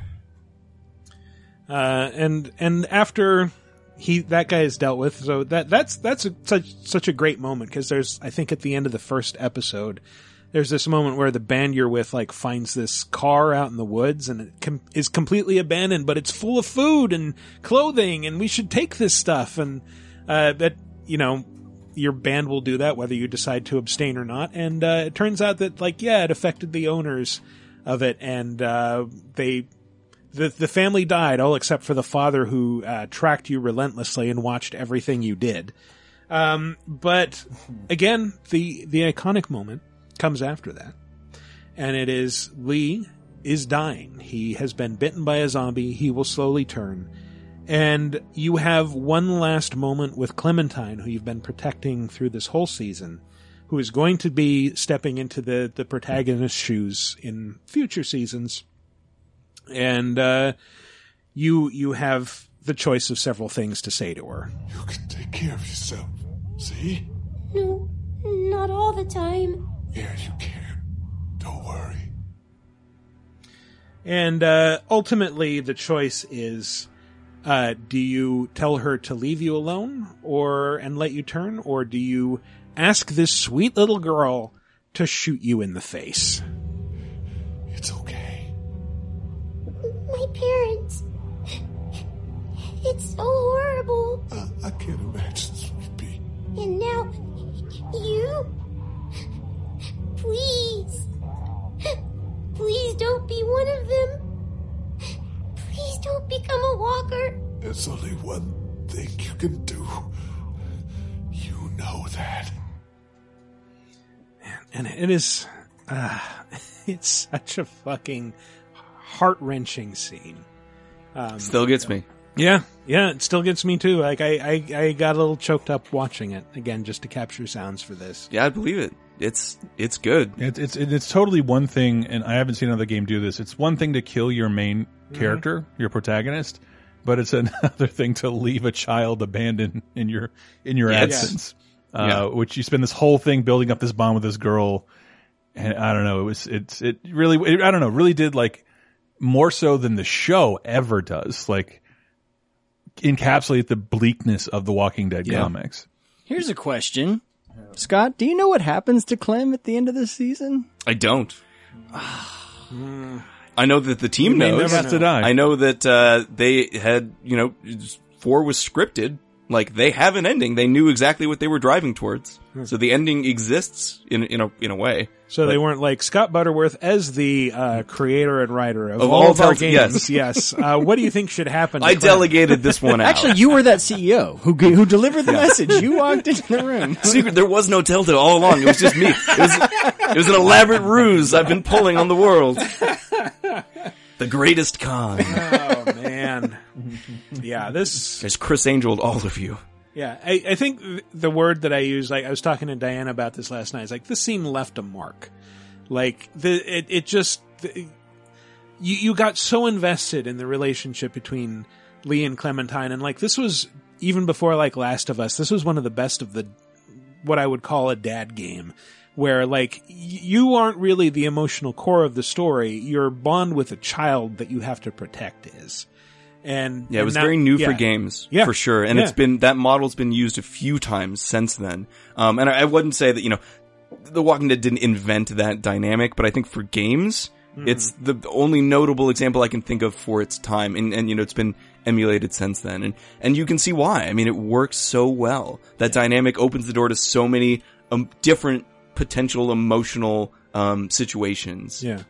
And and seeing it again, like seeing the choices that you're given, it it somehow just doesn't seem enough to to impart like this advice to her. Stay away from the cities. Definitely. They're just not worth the risk. It's like that's what you can manage out in your final moments, and she will remember that into the next season. Like, Dude, keep that hair short. It's all about I, yeah. it's all about keep that hair short. Yeah. That's the only one. Yeah. That's the one you gotta pick. fuck cities, fuck whatever the other one is. Keep that hair short. Mhm. you can tell her find a group, don't trust anybody, uh, find these people that we were just with, and I think that works out for a while. But uh, Me and Christa. Yeah, that's how episode two, or sorry, season two starts. mhm. but um, unless anyone has anything else to say about this, God, it's just it's it holds up. It's good. I will s- share one anecdote which you guys may have missed. So over the summer, uh, as we were promoting The Walking Dead the final season, we actually got the actors for Lee and Clementine, um, Melissa Hutchison and um, Dave Fennoy, respectively. I think. Wait, did I say that in the right order? Hopefully, I did.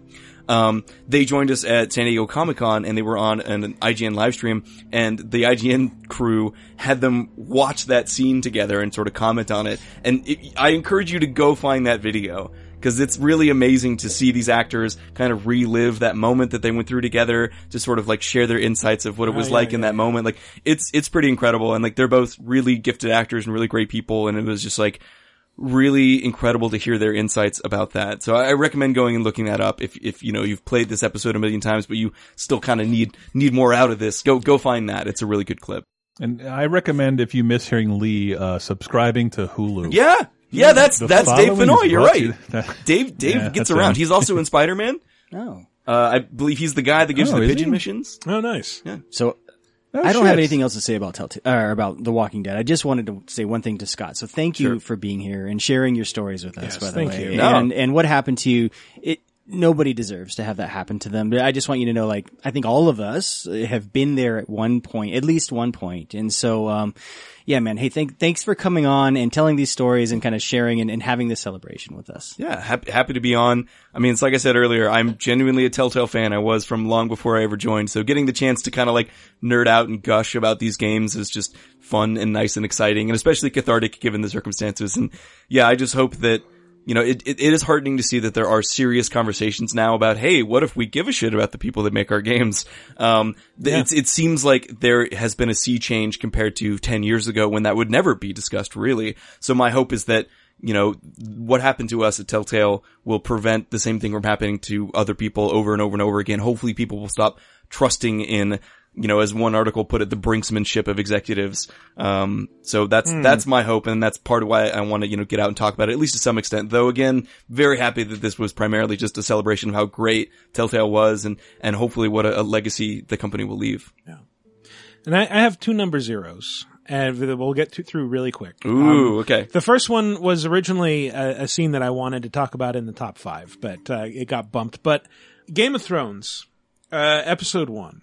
You you spend a lot of it playing as this character named Ethan, who's the recently orphaned lord of the Forester family, who's bannerman of the Starks, but now you're bannerman of the of the Boltons, and uh, you get a visit from Ramsay, everyone's favorite psychopath, uh, who uh, delivers a a shocking finale for the episode. Aren't you the bold lord? What have you done? But I don't want a bold lord. Far too much trouble. Ethan! My lord! Oh, no! Even though you did bend the knee. So yeah, this is such an effective moment, and it does the same thing for the Game of Thrones series that I think the first season of the the the ending of the first season did for the TV show, and then it's like. No matter what you do, your main character fucking gets a knife to the throat and dies. Yeah, this character stakes- that had been built up, and, and you realize like, oh, bets are off. Yeah. Like no character is protected. Yeah, that was the swerve of of that entire season was usually episode one is setting up here is your protagonist for Mhm. the entire season, and actually no, it, it it's the he was the guy that it's the brother or the, there's two protagonists. Of, yeah, they're Game two older Thrones. brothers. Yeah, yeah, the two older who brothers. are yeah. not in the picture at the beginning, but then gradually make their way home and sort of become part part of the season is following their journey, to basically just to make it back and protect their homestead and et cetera, et cetera. And their sister, who's like part of um, what's her She's in the name's court. entourage. Yeah, she's down at uh, um, Cast- King's Landing. Yeah, King's Landing. Uh, Margaery. Margaery, yeah, thank you.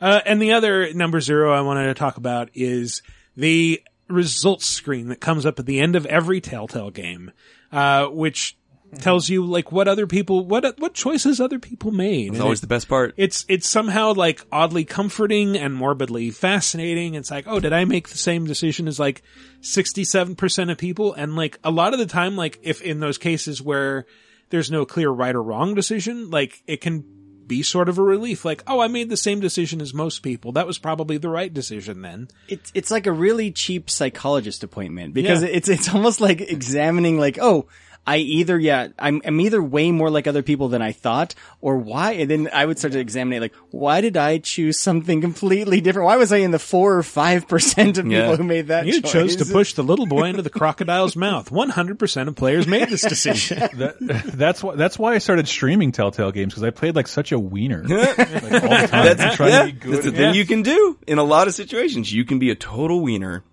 And one interesting point I'll make here that I've I've always thought was fascinating is I, people seem to assume that the goal of any given choice is to have a 50-50 split because oh then it was a really hard choice. But I think in certain instances you were as a player presented with a situation where the game knew you were going to, or like the designers behind the game at least, knew that you were going to make a particular choice. They just wanted to force you to do it. So like a 90-10 split wasn't necessarily a loss. It was just, hey motherfuckers, we're making, like, we know that 90% of you are gonna pick this. We're just putting you in a position where you have to actually do it. And live with having made that choice. There were so many mind games behind like, yeah, usually those are kind of obvious and you're like, well, everyone's going to choose this. I'm going to choose the opposite. And they would like then swerve you even more. Like the unexpected would inevitably come about from choosing that thing. And so yeah, it's, it was like a guessing game. It's part of the fun of the Telltale formula. That's true. Yeah. That's true.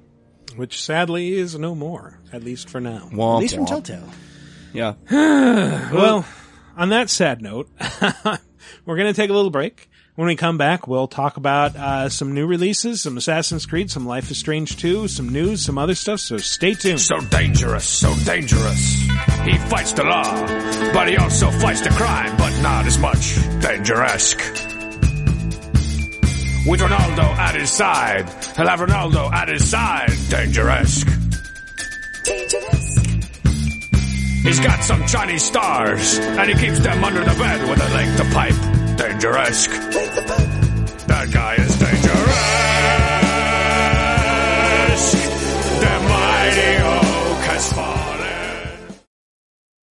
Is the world of today getting you down? Well, then why not check in on some of the good stuff that happened this week in movies, TV, games, and more 30, 20, and 10 years ago this very week with our show 30, 20, 10. Here's a clip from 2007.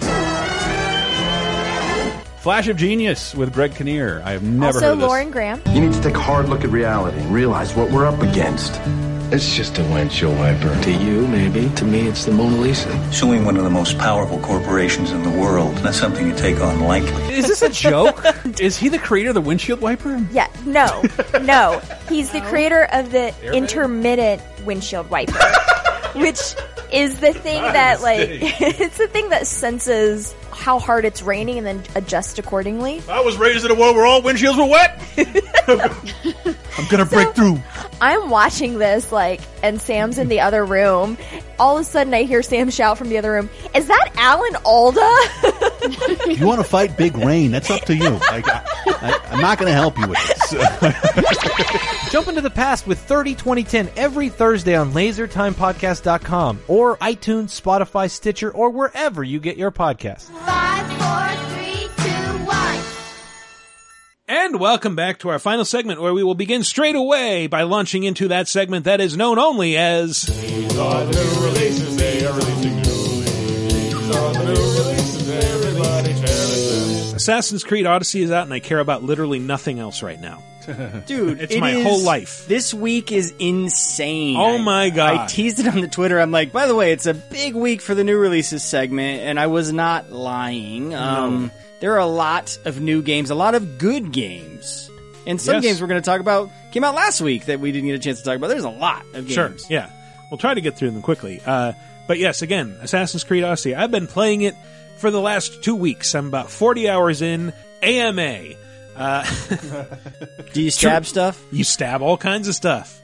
Are there actual buildings this time? Yeah, there's tons of buildings. It's ancient Greece, man. Are there escort missions? Uh, I haven't really played any. Now that I think about it, there are bits where you have other characters tagging along, but most of the time you do not have to worry about their health.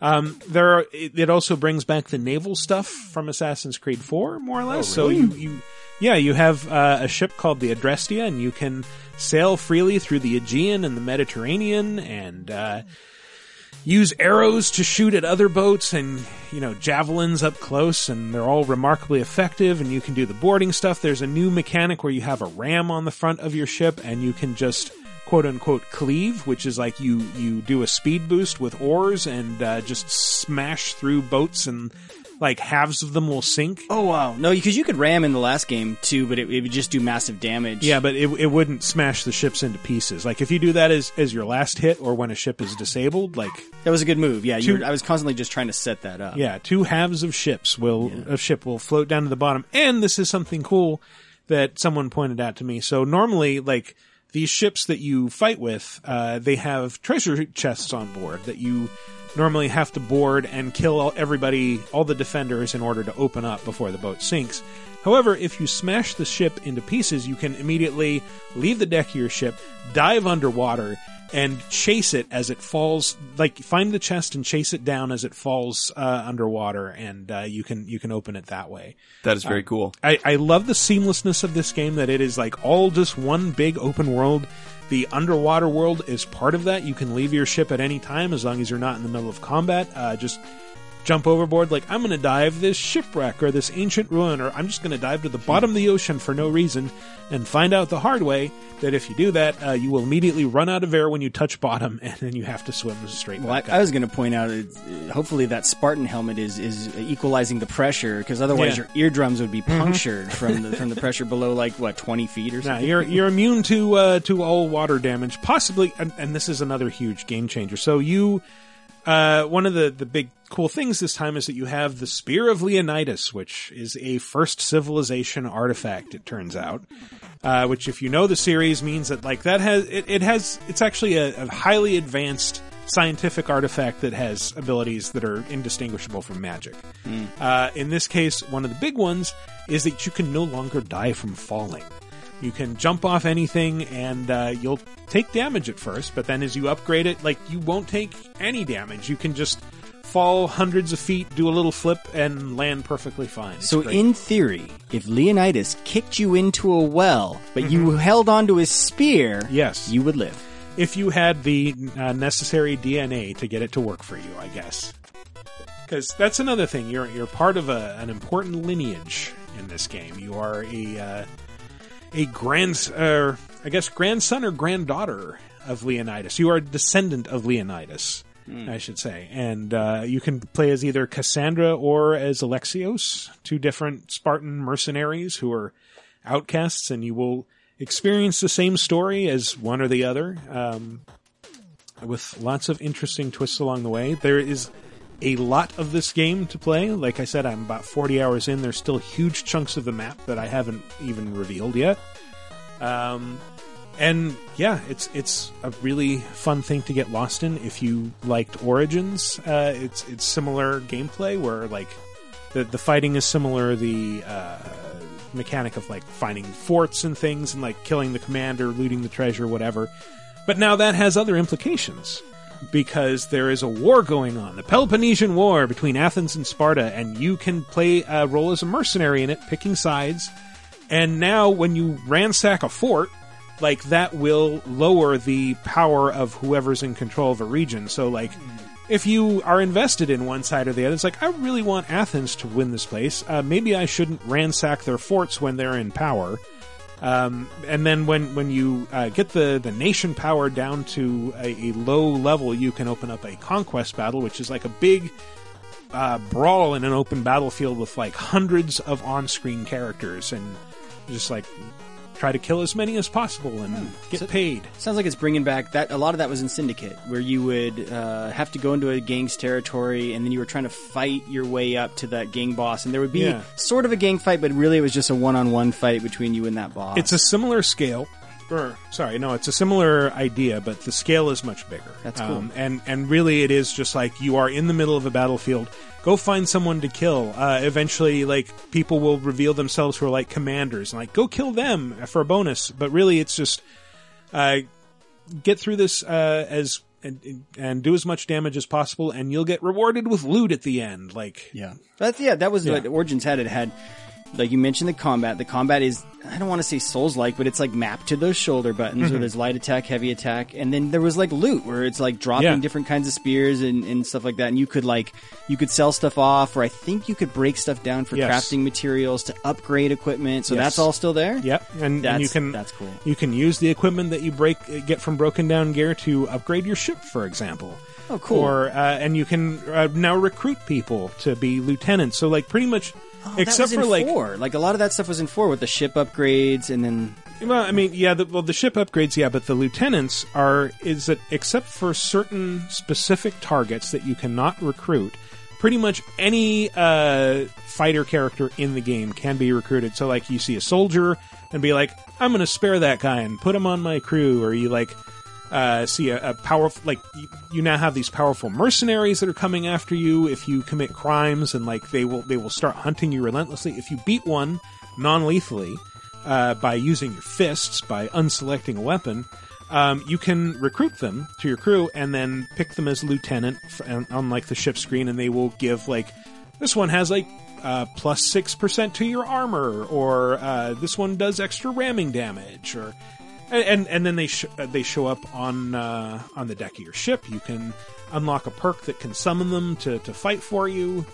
There's a lot going on here. It sounds like the greatest hits of Assassin's Creed. It's like I'm not saying they're they're taking Yeah. stuff from old games. I'm saying like it seems like they've taken a lot of the good stuff from the games that I love and they Mhm. brought it forward to this. So it's not just hey, this is Origins Part Two. It's like Origins, but it with it's almost like the AC2 Brotherhood. How that completely refined AC2, like with a lot of the cool stuff with the with the Brotherhood itself, where you could like send Yeah. people on missions and all a, that. a stuff. little bit, but think about it as like any enemy is recruitable. That's cool. Like, yeah, that's, that's pretty neat. I like that a lot. So, given that this is the Telltale episode, I want to ask about something that you Sure. haven't touched on yet, which Ah, is yes. Choice. there are dialogue choices. Mhm. What's the deal with that?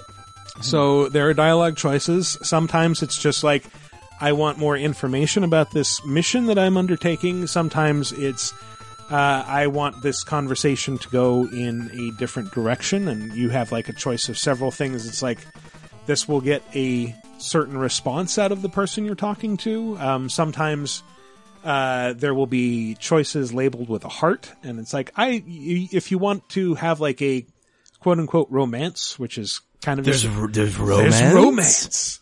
Romance. really, it's it's just kind of brief flings. Can but, can you uh, smooch any like historical figures or? Uh, I haven't run into any historical figures, although there is one woman who uh, claims to be a descendant of Odysseus, who I romanced and then uh, recruited to my crew. Um, and yeah, and also there's no gender distinction. You can romance anyone who's romanceable, regardless of whether you're playing as Kassandra or Alexios. So, So ancient Greece was more progressive than. yes, it's very progressive. Yeah, that's weird. There are no historical figures because that's No, oh, that's well, I mean part- there are historical Okay, figures. I just haven't smooched. You just can't any. smooch Oh, them. gotcha, Yeah. gotcha. Like you can't you can't go smooch Pericles, for example, but he is in there. I'm still mad we couldn't romance Da Vinci. I mean, come on. He already had Chris someone. laughed. Thank you, Chris. Think about all the fascinating things he could do with my balls. but he did give me wings with a flying contraption. the wind beneath. it. That's right. Yes, yes, he always was. Uh, but that is far from the only game to come out this week. Fist of the North Star, Lost Paradise. I played the crap out of that. It's like Yakuza, but with Fist of the North Star. It's the same. It's the Yakuza developers, and now instead of uh, being a criminal who refuses to kill anyone, you are a hero who can make people explode by punching their heads. Make drinks. What the fuck is that about? Make drinks? Yeah, I don't know. I just kept seeing that on, on social media. No, I haven't seen that. Drink making. It's kind of a wonderful. It, it's very Yakuza, but uh, Hmm. kind of a wonderful scene. But is it the same engine as Yakuza? So does it does Yes. it play Damn like sure the looks Yakuza like it. and everything? It plays like uh, I think it's the Yakuza Zero engine. So yes. Okay. Huh. Yeah. But good, good so far. Yeah, it, it starts off kind of slow. Okay. Um, they're, they're like the the very first thing you do. Um, you're trying to enter into this city of call, called Eden, and so you're just kind of like standing outside with all these refugees, and you just have to like. Okay, I need a permit to get in. Who do I talk to to get a permit? I'll talk to this merchant. Oh, he uh, doesn't really have a permit, but uh, he knows someone who does. Maybe uh, you can talk to them and then they want a precious stone or like a jewel so you talk to the merchants like oh this lady with this dog might have one. And she's like oh i want to give my dog some dog food. Go talk to the merchant. Get dog so it's it's a little bit of trading uh, interspersed with uh, punching dudes and making them That, explode sound- that sounds more like Shenmue than Yakuza. Yeah, it's like, here, go here. Oh, that this it's not actually here. Go chase this. I mean, other I know from the playing the demo that it does pick up, uh, but and and certain thing cool things do happen in the beginning. You get into an arena fight with like. I, it reminded me, it's like, oh, that's right. One of the key things of Fist of the North Star is like dudes have like ridiculous gigantism now, and uh, so like you fight a dude who's like forty feet tall, and uh, you, just run up and like start pummeling his ankles and try to get him to, to fall over. At which point you like climb up onto his the giant cage that housed him, and then he. It's like a more traditional giant boss fight where he just like comes up and puts his elbows on the top of the cage. It's like, oh, now I'm fighting the boss from the waist up, like in every 16-bit game that had a giant boss. or that episode of VGA we did where we talked about uh, giant bosses like Shadow of the Colossus. Yeah, or Asura's Wrath, or God of War. There's a whole bunch. There's Yeah. many. Yeah, yeah, yeah. Yes. Well, they have gigantism everywhere except for where, Michael? You, you tweeted about? Oh, uh, yeah, Kenshiro's ass is weirdly like, and, and that's not a, a comment on the game so much as just the character No, design. Like, this is important. It's sort of a weird character design. Like, he's strangely proportioned. He's got like, There's not enough junk in this trunk. well, I it's weird, demand like- more junk. It's like a Barbie doll body viewed from behind, like, or like it, I imagine like he was a really skinny, lanky guy who just like did a bunch of steroids and like bulked up his legs and his shoulders and his arms, but He like skipped ass day. everything else, yeah, no it's just squats, like no squatting. just a straight line. You, you mentioned the action. There's another title that's sort of nonstop action right from the start. I played uh, Mega Man 11. Oh yeah, I played, Oh, yeah. uh, well, I beat two bosses of Mega Man 11. I Wow. played You did most of the than way me. through the third area of Mega Man 11. Um, and yeah, could not beat it because fuck spike traps. Okay, let's just talk for a second. Fuck spike traps. Um, but the stuff I was able to play and beat was really fun. Like it's, it is, it's, it's perfectly balanced. Where I, I started with Blockman because I kind of felt like that opening cinematic was kind of pointing me in that direction. Like, yeah, Yeah. maybe. well, the demo first. also I think started with Blockman. Or did it? so, Okay. yeah. Um, And, I checked. you were right. That's the that's the order. Yeah, and so you know, upper left, uh, and so I went with him, and I literally had me down to like two health slivers, and then I beat him. So it was like that perfect balance of like, okay, I just barely got through this, and then the same thing happened when I played Electro Man, I think is whatever the electric guy is or whatever. But then I couldn't get to Acid Man because fuck spike traps. Hmm. I, I got through. I got through Acid Man, but you know how I did it, and this is my big my big issue with the game because it's my big issue with nine and ten. That someone's takeaway was that Mega Man was a brutally difficult game. Uh, no, no, it wasn't. It never was. Never. Yeah. Um, especially as as the series went forward, and I dropped it down to casual because I got so pissed because it wasn't. There's no point. Okay, there's a few points, but there's very little point. Like together, collectively, in every eight, the first eight Mega Man games, there is maybe three situations that result in you moving forward and instantly dying because you have no idea what's about to happen. That happens every five seconds in this game. Yeah, and it, it it's old school in that it's once you The old once you school didn't do li- that. No, but once you go through your lives, what, what I'm saying is the old school part is it it makes you restart the entire level. There's there's and no that's where I got really upset because when you, when you drop it to casual, it's not that I needed enemies to take less damage or that I needed to like. I get it. You have to start over when you lose your lives. It's the fucking checkpoints. The Yes. idea that like it took and it took me an hour to master how to get past this. I walk through a screen, move one inch, and then I'm instantly dead because you wanted to surprise me. Ha ha, hilarious! And like now I have to do all that over again. Fuck you. Uh, and, and casual at least had better checkpoints and and more lives. Yeah, that that And was I- kind of but- my main issue too. Is like playing on normal. Like, is I mean, I, again, I don't want to knock the game, but uh, I do. Is, is this really the part that needs to be preserved of Mega Man? That like you have this one checkpoint halfway through the stage, another checkpoint just before the boss, and if you lose all your lives, you have to play through the entire stage again. Like, I mean, the, the thing is, the stages, just like uh, all Mega Man stages, they've never been that long. And so, Right. if you have mastered them, you can kind of fight your way back through them and you know, 10 to 15 minutes or No, something. no, you can't. No, not in this game. You cannot fight your way back quickly through stages. Most of it is based on like precision and brute, like a brutal aspect of precision and timing. Hmm. Uh, and I don't think that, I don't think that's in the spirit of the older games. I really What, don't. what they what they put in this one, I do want to talk about the new feature is the gear system, and the gear system is meant to help with that. So the gear system, um, they've mapped to the shoulder buttons.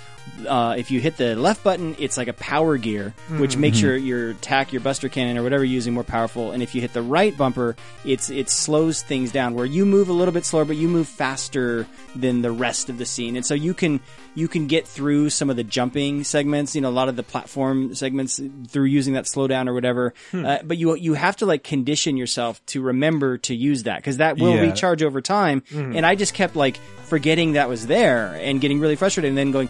Like there was one in in the Blockman level. There's one segment where it, it's like they're hitting you over the head. Like no, you need to use your slowdown because you're trying to jump on these stone blocks as they're falling on conveyor belts.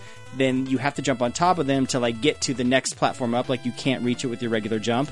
And the only way to do that is using the slow gear. And so I think once I get better at remembering that's there, it will become easier to me. But it's really Yeah. it's really tough to remember.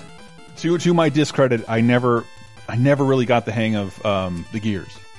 Just the, the power gear I overutilized on mini bosses and bosses, but you're right. I think the slow gear could be used a little bit Out to get through. Curiosity, have any of you guys played Sonic Mania? Because I Yeah. feel Yeah, I like love Sonic that Mania. game does a really wonderful job of balancing what kind of made the original games great with with a little bit of challenge without being too just punishing for the sake of being punishing.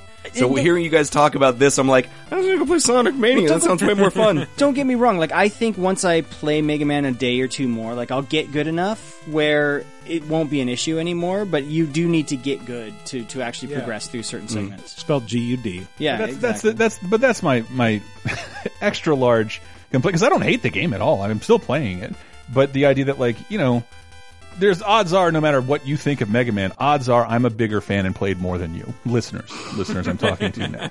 Uh, so I was just looking around like Jesus Christ. it listeners it doesn't it, and so something feels a little sonic 4 to me about it and like the jumping the, the jumping Harsh. wasn't as as precise as i wanted to do certain things are way slower i don't feel like the slide goes as far i felt my i felt I was having a hard time like getting the slide to work when I needed it to, and there are situations where you fucking need it to. I'm like, dude, I don't know how how I can press down and A in any other combination. There's something with the analog stick I'm noticing where like I can't I won't stay facing the right direction, but I found if I use the D-pad because it's the digital or whatever, like it, it, it Yeah. will stay the right direction. But I was having that trouble a lot during boss fights. Like it would automatically go back to the right. Like maybe it was like my analog stick snapped back the wrong direction or something where it was like it was actually hindering what I was doing. This is a good opportunity to bring up. Um, we got codes for this, so we, we should mention. Uh, thank you to our friends there, but um, but no, I mean, I'm I'm only like I said, I beat two bosses. I'm like three levels in of the whatever, and it's it is a very good one of those. Is what I immediately tweeted about. I'm like, yep, it's a Mhm. Mega Man game. It's a good one of those. So- and it's way better than 10 and it looks like I was playing on Xbox One X and it looks amazing. It it's, looks it's very beautiful. Yeah, it's it's anime come to life. Like it's an it's an anime game, and I never think of Mega Man as an anime game, but it Yeah. really is. It's anime. Yeah, That's why most people are into anime because that's where they got it from. uh, and- Hmm. and- I'm just kind of shocked that you were able to play a 2D game using the analog stick. I always use the D-pad for those. Like I said, I Uh, had to I, switch. I had to fiddle around with both. I just felt I felt like I was doing something wrong in the controls. I couldn't get I couldn't get them to jump in the right place. I couldn't I can't land a shot. Uh, uh, this this this Mega Man shot I'm usually really good at, and I just I don't know. There's just a couple things like that, and I'll probably get used to it. But it's just like that. All that stuff immediately worked in nine and ten. And granted, this is a different age. So this felt a lot to me like Mega Man Eight. Just- Oh, One thing I do want to point out for the, the OG hardcore fans, um, that whole rumor about when you jump and the, the screen transition, how you don't stay floating in the air, Uh-huh. that's not true. That only happens on certain screens when it's transitioning. I okay. think on bosses, like you do, you fall back down to the ground. Mhm. But on certain areas where you do it, yep, you just stay floating, it transitions, and then you, you complete your jump. Beautiful. afterwards. So don't worry about that, guys. If, if, if you weren't going to buy the game for that, actually fucking worry about that. Don't even bother. like, fuck you. If you weren't going to buy the game for that, yeah, don't buy the game. Yeah. Another game that this conversation has really made me want: Beautiful Joe. Yes, Yeah. yes. Where- bring it back. Bring it back, y'all. I bring that game up every chance I It's can great. on this show. It's a great game. Oh, really? Go listen to our shark episode. We did a thing all about the shark boss. In This this wasn't me like pandering to you. I legitimately No. just really like No, Beautiful no. Joe. You're the guy that called Chris at Capcom though and demanded they bring back Beautiful Joe, right? Uh, I'm not, but I'm sure we're friends. I should have gotten pictures of my cat looking at me for the first time in our entire relationship, where I'm screaming "fuck you" like at the screen. Fuck this shit! Like so mad, so fucking mad. I got a text from Chris that it just said "fuck Mega Man 11," and I responded I'm like "fuck Spike Traps." Like, it was like camaraderie over hatred for for some of those cheap dudes. Dude, decks. none of that is my problem. I get I that's I could I could write a nifty little essay. Mega Man typically shows you what's about to kill you and how it's about to kill you before it kills you, and you just need to look for those tells. This, not unlike ten, doesn't have any of that. You just walk into a ne- X screen and like, oh, you didn't know how big your how long your stun animation was for, how big your hitbox is, how big that thing's hitbox is. It's bigger than you think, and it's going to hit you. You're going to fall on a conveyor belt and die instantly, undoing like an hour's worth of progress. Yeah. And I don't, I just don't, that's, that, I don't know who thought that was the classic Mega Man experience. I still don't. It's my problem with 9 and 10 as well. Um, that I never had that, I never had that case. And I'm not a very good player. Um, well, since since you mentioned that we we got given the codes, although I didn't, I bought it. Uh, I should say that uh, talking about Assassin's Creed Odyssey, uh, the reason I've been playing it for two weeks is because I am a Ubisoft employee. Um, but I I do just genuinely You love shill. that game. Shill, I know, fucking I know. shill. I will I will happily shill for Assassin's Creed Odyssey. It is a wonderful game. It is one of the best Assassin's Creeds since four, and uh, I'm I, I can't stop playing it. It's Spoken like a true shill. I'm a huge AC fan yeah, as well. and and the the rush assassination is a new ability that lets you throw this spear to basically just teleport assassinate people while you're in stealth, and you can chain it like up to I think four different times, and it's great. that sounds wonderful. It It, is. sounds like Dishonored. yeah. Anyway, I, yeah, I did not mean to, I, I'm enjoying Mega Man 11. It's just like, There there are things there are things challenges to overcome with that game. So for sure. the things I didn't want to see from the previous games are right there, and it's just very frustrating. But again, you drop it on a casual, which which hurts me more than anything to have to play a game on a casual Yeah. setting. Just just for some sense of normalcy and like a respect for my time. Ugh, it makes me so mad. Speaking of casual, Uh, let's talk about the casual racer that you played, Chris. How about Forza Right. 4? What do you think of that? yes, I went through Forza uh, Horizon Four. Yeah, Forza Horizon 4. I'm Forza sorry, yeah. Horizon 4. I and this is not news to anybody, but like it just sort of I don't know, like I, I felt really good about it. It's just that like I downloaded the demo for Forza. I just had an urge to play Forza 4. And I'm like, I have three hours before I have to, you know, this file's exporting. I don't have to be anywhere for three hours. Uh, what if I play Forza today? Because, you know, if you pay, get that like $100 Ultimate Edition on Xbox One game, uh, Mhm. first party games, you can play them a couple days early. Yep. And I was like, do I want to do that? I saw some people on social media were doing that, having a good time. It's Forza, you know what you're getting. Um, should I do that? I'm like, that's just fucking stupid. I did that with Gears. I'm not going to do that here. And but I was close. I was very close to spending hundred dollars to play the game three days early because I didn't know if I'd have time to just relax and drive around this beautiful world. Just just And- subscribe to Game Pass, by the way. And then I remembered. Game Pass. Yeah. You get it for a whole year for a hundred bucks. Um, and oh, I just did that and like immediately got Forza. Yeah, you get Forza Forza, 4. yeah. You get you get Sea of Thieves. You get uh, S- D- State of Decay You get 2, every like everything first the, party. The, the last best racing game that exists on Rush is on there as well. Yep, you get DMC. DMC is Yeah, on there. It is DMC, like, wonderful. like, every so often I look on there and it's like, oh shit, I don't have that, but I always kind of been wanting to play it. Yeah, there's- there's a lot But it's like I was since I was this close to dropping hundred dollars on a Microsoft first party thing, it was like a no fucking brainer. So if you think you're about to buy a first party Microsoft exclusive in the next year, get Game Pass. Jesus, is it was it worth it? Holy shit! and we all uh, we know what Forza Horizon is, but tell me how good does it look on the One X? Oh, it looks it looks astonishing, and like I I don't know, I, it, it seems dumb because Forza games are now annoyingly annual. They go from like regular game to Horizon, and I'm a bigger fan of the Horizon games. But I didn't re like if you look at the cover, the thing they're playing up is fucking autumn. yeah, it's seasons. They they add the seasons, and, and the demo like takes that first race is just like you start in the fall, winter, spring, summer, and and it culminates, of course, with you racing fucking planes and motorcycles because it wouldn't be a Forza Horizon game if you didn't race something that wasn't a, a car. Mm-hmm. Yeah, and it just it's not only uh, it's it's it's a hard thing to recommend. Maybe I'll sound like an old man, but like this is fucking relaxing. Mm. The music is great.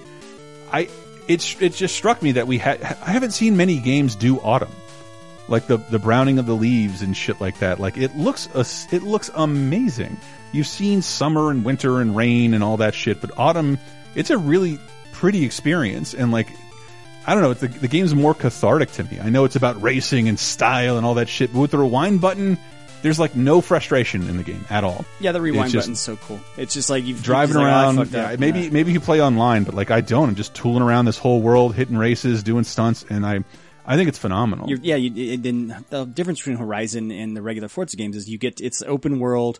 You can find like stunts and stuff like that, or there's those speed zones where you just try to go as fast as you can and you kind of break records. Um, but you have you played any online stuff, or is it just you just kind of digging around? No, just me. I, I never really played it online before, and I just, I mean, here's hoping like that.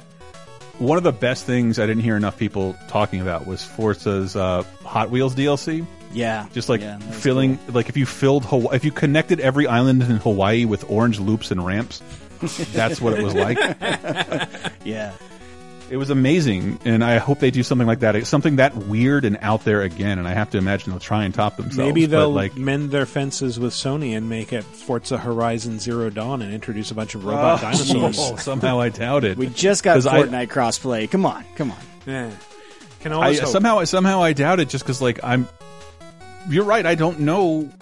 You're right, dear listener. I don't know what other first party exclusives Microsoft has in the pipeline. This is it for this. But- that, this is their holiday release, and that's that's a little crazy. Um, I was just going to ask you have how a this, release down. Is there a release date for Crackdown Three? Holiday 2019. Um, I was going to ask you, how do the seasons work? Like in the game, the, the demo just kind of showed them to you in, in one race, but how do they actually work? Is it? But that's that's the only way I've seen them. I've, I haven't- I haven't seen them like anything transition mid race, Mm. But just sort of like when you're trying out a new car, you you can like quick travel over to another track, and like the season will just be different. But it uh, it does give. It does. It does give some of the tracks a little, a little different flavor. I've never been really big on weather effects, but they've also never been this beautiful. Yeah, they're dude. I, that's one thing I was noticing. So like the winter level, like those are some slick ass roads. Like usually it's like Yeah. when it's rainy and stuff, it's like ah, it's a little, the traction's not as great. But this is like, oh my god, this is like a Mario fucking platform. Like I'm sliding off things. But then the the water effects on the screen were a bit annoying. Where it's like, okay, I can't I can't see when I'm racing. I went through a puddle and now I am blind for the next like 200 yards. I got to have that Y button on the ready to rewind. Are you first personing it? I saw Dan give this Dan Amrich give this advice today. I play racing games not from the true first, not the cockpit view that like shows the like the the, the true cockpit. Yeah, I don't I don't fucking care about that. I play from the next level down, which is I can see the hood of the car and the road, mm. and then sometimes I will play where you just like you're on the road, like you're just a being on the road. Yeah. Sometimes I am the road. I saw Dan gi- give it the advice today, but you can modify any vehicle eventually with enough points to being all-wheel drive, which Nice. will occasionally affect their cornering, but like you won't really have to worry about weather conditions if you find a car you like. Yeah, but you can't do that cool Dukes of Hazzard shit if you're all wheel drive. You got to have the rear wheel drive, the American muscle. Let me tell you what But, but like, as is the case with Forza, like I've barely played it, and I have way more credits, points, stuff to purchase stuff with than I, I know what to do with right now. So. If this you- is I, I love the Horizon games. I don't I haven't really touched one of the regular games in a while, but the Horizon games are like super arcadey and just nice, fun, not not simmy, not car Open porn, world. fun. Yeah.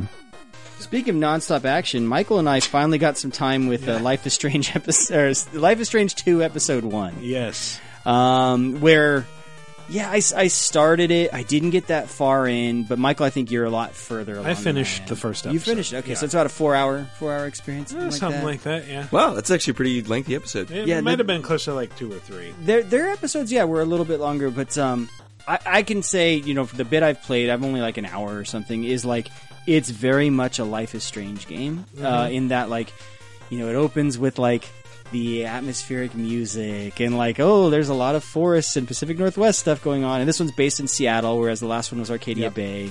Um, it starts the game right there asking like, "Hey, what what was your choice at the end of season one? Did you sacrifice Arcadia Bay or not?" And I had to give that some thought because actually I think I saw both endings. I'm like, well, which ending do I think? Hmm. I, I I chose to to save it um, because I was hoping maybe I'd get to visit it in this game if I if I did save it and Hmm. didn't just go to shit. But um, one thing I will notice. So uh, I loved Life is Strange season one. I lo- loved it. Loved the characters. Loved Max. Loved Chloe. Max was like super awkward but endearing. But what I noticed with this one is like just in the hour I played, like it's it's a little cringy. Like the writing, like they're writing for young kids, and it's Mhm. and it's present day is is my assumption. Whereas Life is Strange was almost a little bit Well, out it's, of time. 2016. It establishes Okay, that. okay. And and you can actually, it's it's sort of interesting that you can look at the main character Sean's phone and scroll through all of his text messages and like it's it's getting toward Halloween. It's like October or something, and like you're messaging back and forth with your best friend. And at one point, she's like, "God, I hope he doesn't win. Oh, it'll just be the worst." Yeah. well, that actually Trumpism plays a big part in the plot of this. But, Yes, but- it does. and we'll get there. But what I was going for was Life is Strange season one felt a little bit out of time. Like it was supposed to be sort of present day or, or recent past, but then it had like a very '90s vibe to it. Uh, it was just unique. It was like this is like no period piece or no time that ever that ever really existed, but it did harken back kind of nostalgic feelings. Whereas this is like very even yeah 2016 might as well be present day at that point. But yeah, it, but with along with that comes like when they try to write for like here's two youths talking to each other and Hmm. it's it's cringe man like when when she when she called him you're a thirsty bitch that's where i was just like mm, that felt a little forced that I felt don't know. weird I don't know how teenagers talk. I'm a 40 year old man, for God's sake. true true but Though um, so are the creators of this game. yeah, that, that So- I think that's the point I'm trying to make. Is I was just a little bit.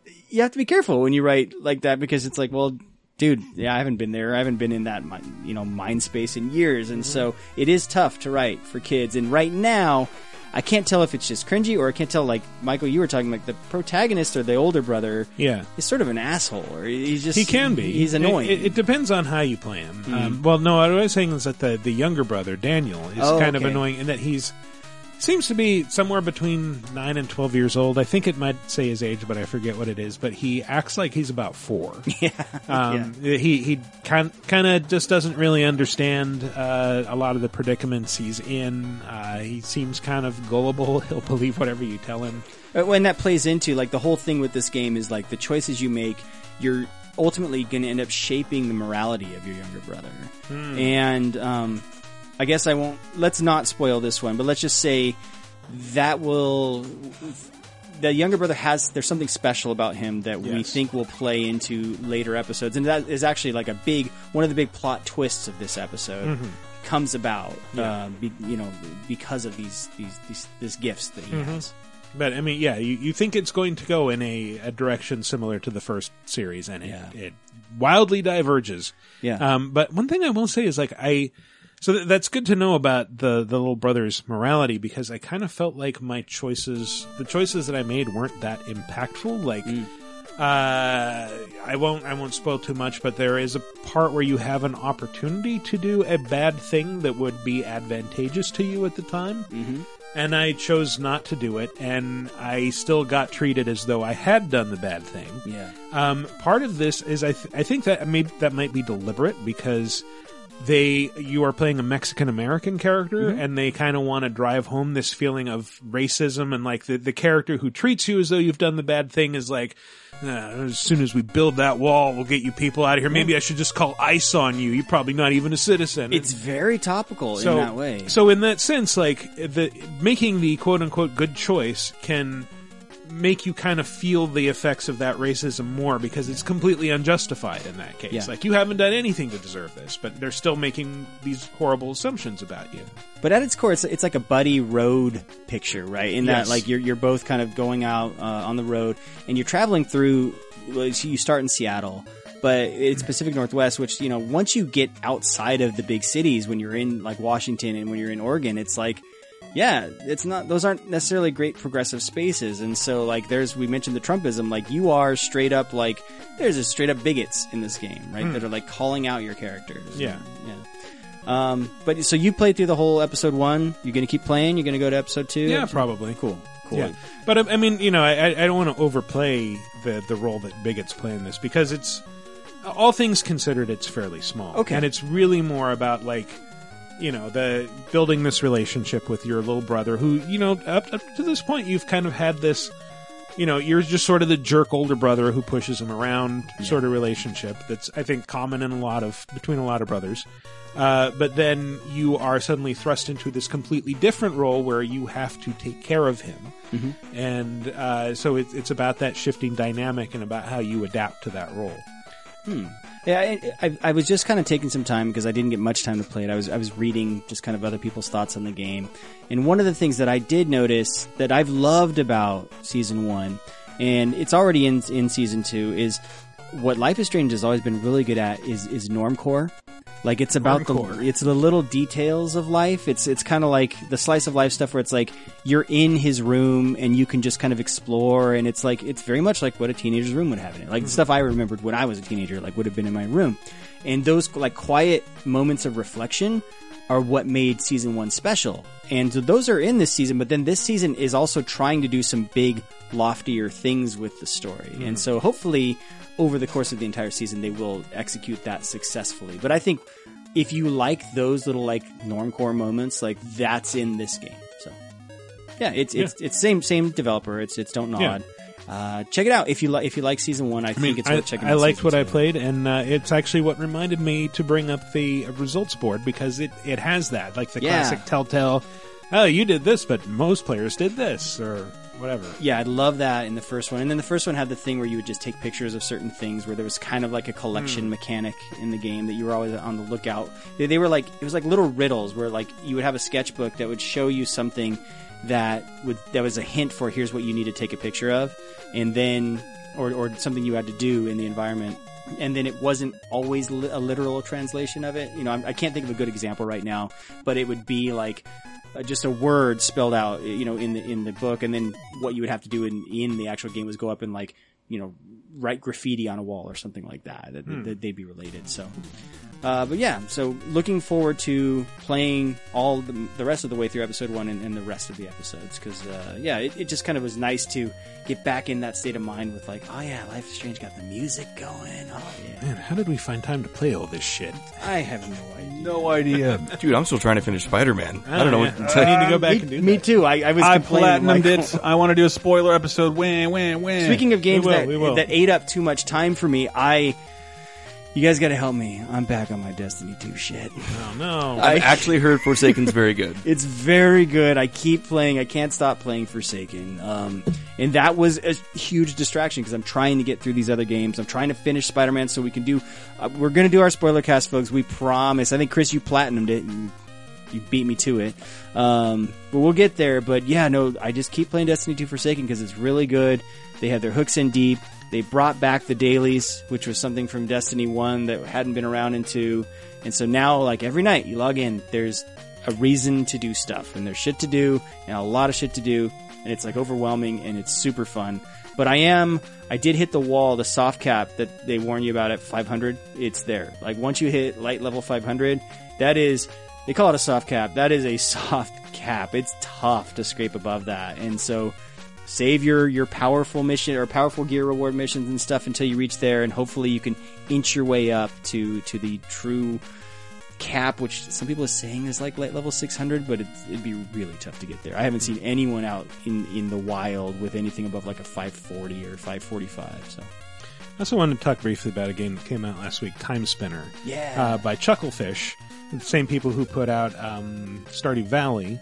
And if you like Symphony of the Night, Castlevania Symphony of the Night, this is kind of a must play because it it both nails the mechanics of Symphony of the Night and it also is like a total homage to the point where like the menus look the same, the fonts in the menus look the same. You uh, manage abilities by with these relics that you can turn on and off. There's one that like you find early on that will reveal the names of your enemies as you hit them. Like there's so much stuff that's like, yeah, this feels totally like Symphony of the Night. if you beat it and there's an upside down castle, Mm, we oh have gosh, to talk.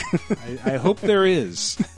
I've been through a few scene changes already. So. Okay. If you can, what was the, the ultimate percentage of Symphony of the Night when you when you beat really the whole thing? It was it was not hundred percent. And it was like 200 something. It, it was a bit like an odd number. It was like two hundred and four or something yeah, silly like that. Like, cool, but you like it? Oh yeah, no. How, how much is that one? That's twenty bucks. Okay, nineteen ninety nine. Nice. So yeah. Either that or wait for the, the, the pack we talked about last week, the the Castlevania where it's uh, Symphony of the Night and Rondo of Blood. Oh, that's finally coming to a system I'm gonna play. Yes. Not like the Wii version, which is. I, I'm also hoping it gets a translation because the the Wii version that was available on uh, the eShop was like it's all in Japanese, so it's like has these cutscenes. Like I don't know what's going on, man. At least translate the text. I'm late to the party, but Stardew Valley is amazing. Just yeah, wanted to say no, that. I, I was telling you, It's Chucklefish phenomenal. is quickly becoming my replacement for Devolver Digital as like the kind of quirky publisher that puts kind of cool stuff out there. I'd argue there's room for both, but like Yeah. I'm No, no, no, yeah, yeah, of incredibly course, of impressed by by what Chucklefish has been able to produce. Well, Tiny Build too with uh, what's the one that, that is that is Stardew Valley but with graveyards. Oh, Graveyard uh, Keeper. Graveyard Keeper, yeah, yeah, yes. yeah. I love Oh, that one. So many good indies I, out I there. was so addicted to that for weeks. Yeah, I hope I hope they get the, the attention they deserve. I mean, they're coming out. This is Murderer's Row of like big game releases. Oh, so yeah. to come out with the, with a smaller game like Time It's Spinner. it's gonna get bloody. yeah, we were we so- were in that spot too. yeah, yeah, yeah. So Scott, tell Uh, us about Super Mario Party. I know nothing about Super Mario Great, Party. wonderful. Yeah. Neither do I. Michael, Me neither. Chris. I want to play that game. I like Mario Party. I don't know anything about the new one. What? You I like will Mario play it. Party? I do. I actually do. Who invited you? It's like a board game, but with like dumb Mario bullshit. It's I don't know. They're fun. Dumb luck. It is I mean, oh dumb- yeah, a lot of it is just luck. Uh, some of the mini games though are like genuine, like you know, just classic arcade. Like oh, you have to be really good at butt mashing, or oh, your like sense of timing is. I don't know. There's like uh, some level of skill in the mini games. A lot of it's total luck What's, though. what's the bullshit? You have to have you have to buy another set of Joy Cons because you can only play them with Joy Cons. Oh, really? But probably yeah. Uh-huh. They're probably like shaking mini games and, and stuff like that. That Yeah, it never occurred to me when I paid you ninety dollars for a Pro controller, I wouldn't be able to play Mario Party with it. dude, if you're trying to play Mario Party on a Pro controller, I want to know that. Oh man, I can't flip a pancake with this. Bummer. Is it is that the one you can't play it in docked mode or you can't play it in handheld mode? I think handheld probably. You pr- well, I think what Chris is saying, if you need the Joy-Con, you probably yeah, can't play it in handheld mode. yeah, yeah, yeah. No, there, but there's, there's like exclusive handheld mode modes. Huh. Hmm. Did you not see that? No. Yeah, missed it. Yeah, you can link up two systems and everything. It's weird. Huh. Well, uh, let's move on to.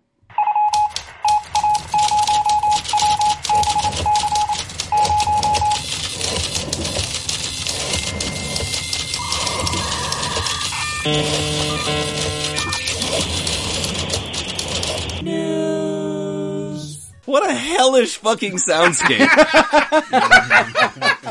I've never heard that before somehow. No, I'm pretty sure we played You it would last use- time you were on. Really? Yeah. I don't think I've ever been on this podcast. Yeah, I've been yeah. on Laser Time. No, I've you've been, been on this VG show. Empire. Where- Really? Yeah. Okay. It was a couple of years ago, but Probably. you were on here. All right, I'll take your word for it. Hellish soundscape. it's skeuomorphic. Also, depending on the age of your listeners, there's going to be a lot of stuff in there that they don't even recognize. That's right. That's true. Typewriters, modems. Uh, I feel like if you're under like if you're like if you're like Morse code. 13 or younger, you probably have no idea that landline phones were a thing. no.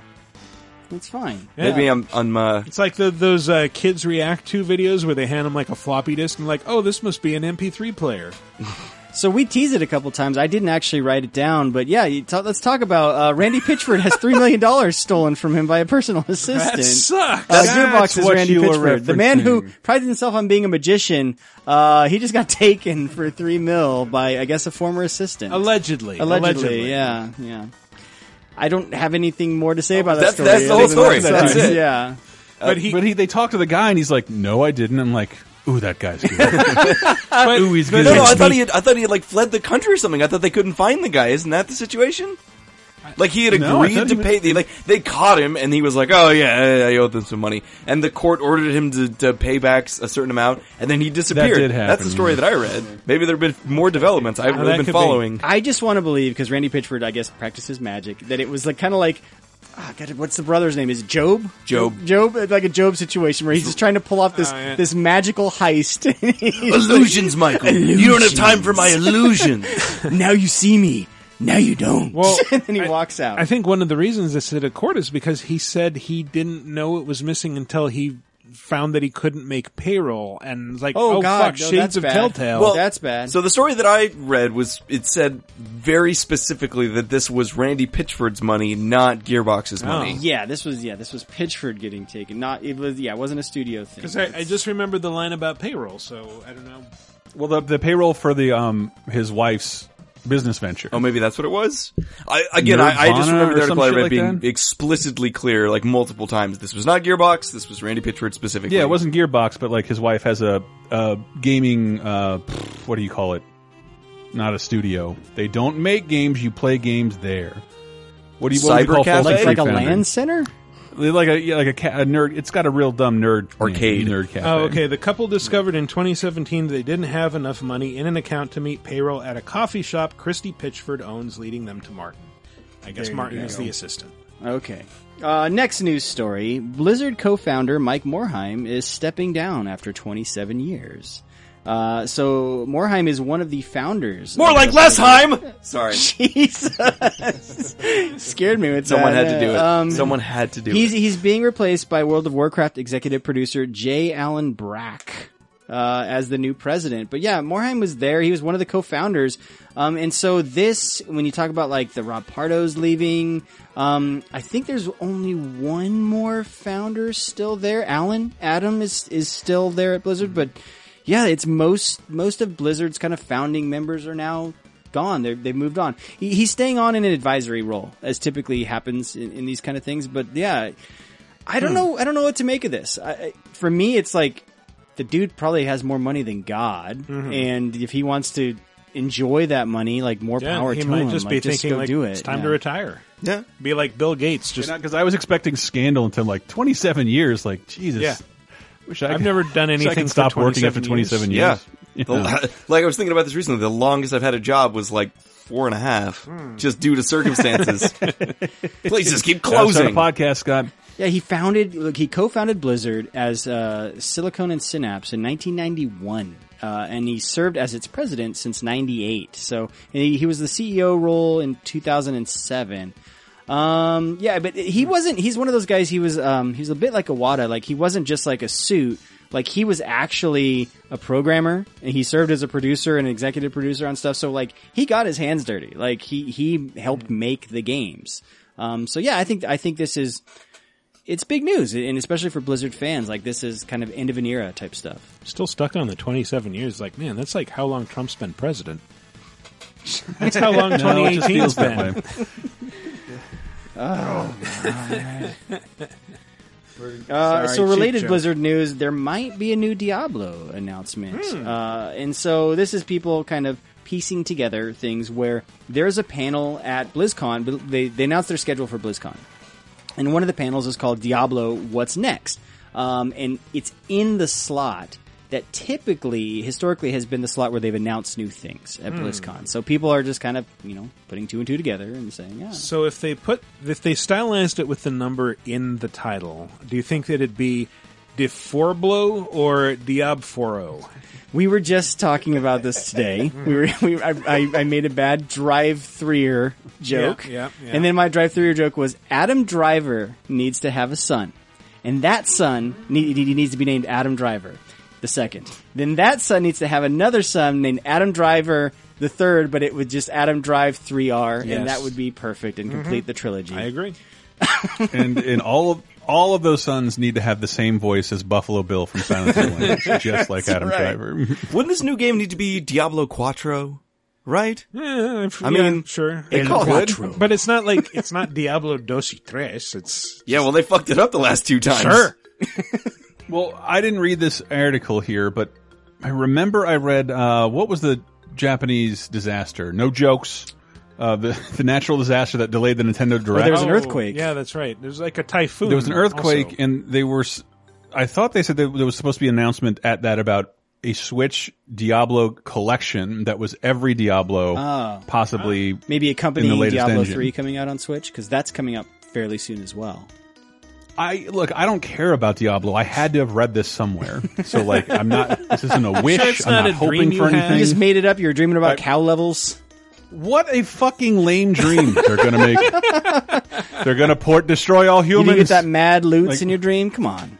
No. Uh, so yeah, what a terrible dream. There'll be a third Paul Blart movie. Listen, if they announce a new see it. Diablo, it. would be like the least surprising announcement Yeah. ever. Like, of course, a new Diablo is being worked on. Now, if they re- announced Warcraft 4, that would be a surprise. You know what's more surprising to me is the number of kids who, who call it Diablo. Okay, if you do that shit in front of me, we're gonna have a conversation.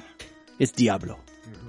I pronounce it uh, as uh, the kid from Shadow of the Colossus pronounces his horse. Diablo. Diablo. Well, you're weird. Uh, for years, I thought Yeah. that horse was named Aaron. I should be in bed. yeah, sorry. Any Harry We'll wrap Potter this up. fans? Uh, any Harry Potter fans in the show? No, no, none. Read another book. Uh, anyone see that leaked footage of the alleged open world Harry Potter game? Man, I was more excited because this allegedly means that the studio that made Split Second and Pure and fucking Toy Story Toy Box are Warner Brothers bought Yeah, it's them? Avalanche. Oh, you're, talking that. about, you're talking about Avalanche. So the rumor Yeah. is, at first people thought this was the next Rocksteady joint, and then it was like, no, no. th- th- I guess they came out and said it's definitely not Rocksteady. It might be Avalanche. Uh, the funniest thing about this was it was leaked. The guess the guy's username was vape this bro. Chris, did you leak this news? No, no, I would. I would. um, you all know but basically, I don't use the word term. the bro. story is he this guy was a part of this like panel in a mall or something and it, A focus yeah, it was like group. a focus group I- and he wasn't supposed to record anything but then his story is well they never had me sign the NDA man so he just recorded this game footage and put it out there but he had like the official description I'm wondering if he like took a picture of some description that they showed them or something um, and it sounded like a marketing ass marketing text for for a Vigi game so uh yeah, Harry Potter fans have that to look forward to. Nice. Yeah. Well, I mean, nothing surprising about that. If, if it's legit, that's not surprising. Yeah. If it's not legit, that's also not surprising, I just mean, for different reasons. There's been uh, an open world Harry Potter game already. There Um, has. That's the thing is, as a Harry Potter fan, I'm very intrigued, very excited. Uh, Mhm. the, the the rumor is this thing might be set in like the 1880s, so it's like before all the Harry Potter stuff. But as someone who has played Harry Potter Vigi games, I am not excited in the slightest. Yeah, there's never been so much fucking room for improvement. what I am excited about, they added or they're adding three new games to Nintendo's online Switch service already, and those games are Super Dodgeball, Solomon's Key, and NES Open Tournament Golf. Uh, I could. Wow, one good game. Yeah. Which well, which one do you think is good? Super Dodgeball. That, that game is so fucking that game's good. good. For but real. Solomon's It's Key, really I played great. a shit ton of when I was growing up, and that is a Hmm. really good game as well. Is it? Yes, All right. it is. It sounds like it just sounds like a much older game and that should have been on the NES. It sounds like a fucking Coleco game. If you had to make a choice between, never mind. I was going to make a was- Bible it joke. was- you guys won't get that joke. It was somehow related to Mighty Bomb Jack, wasn't it? Like they they were Yeah. by the same company, but then I think there were like little crossover elements between them. I didn't play Mighty Bomb Jack, but that sounds. Well, something you should have.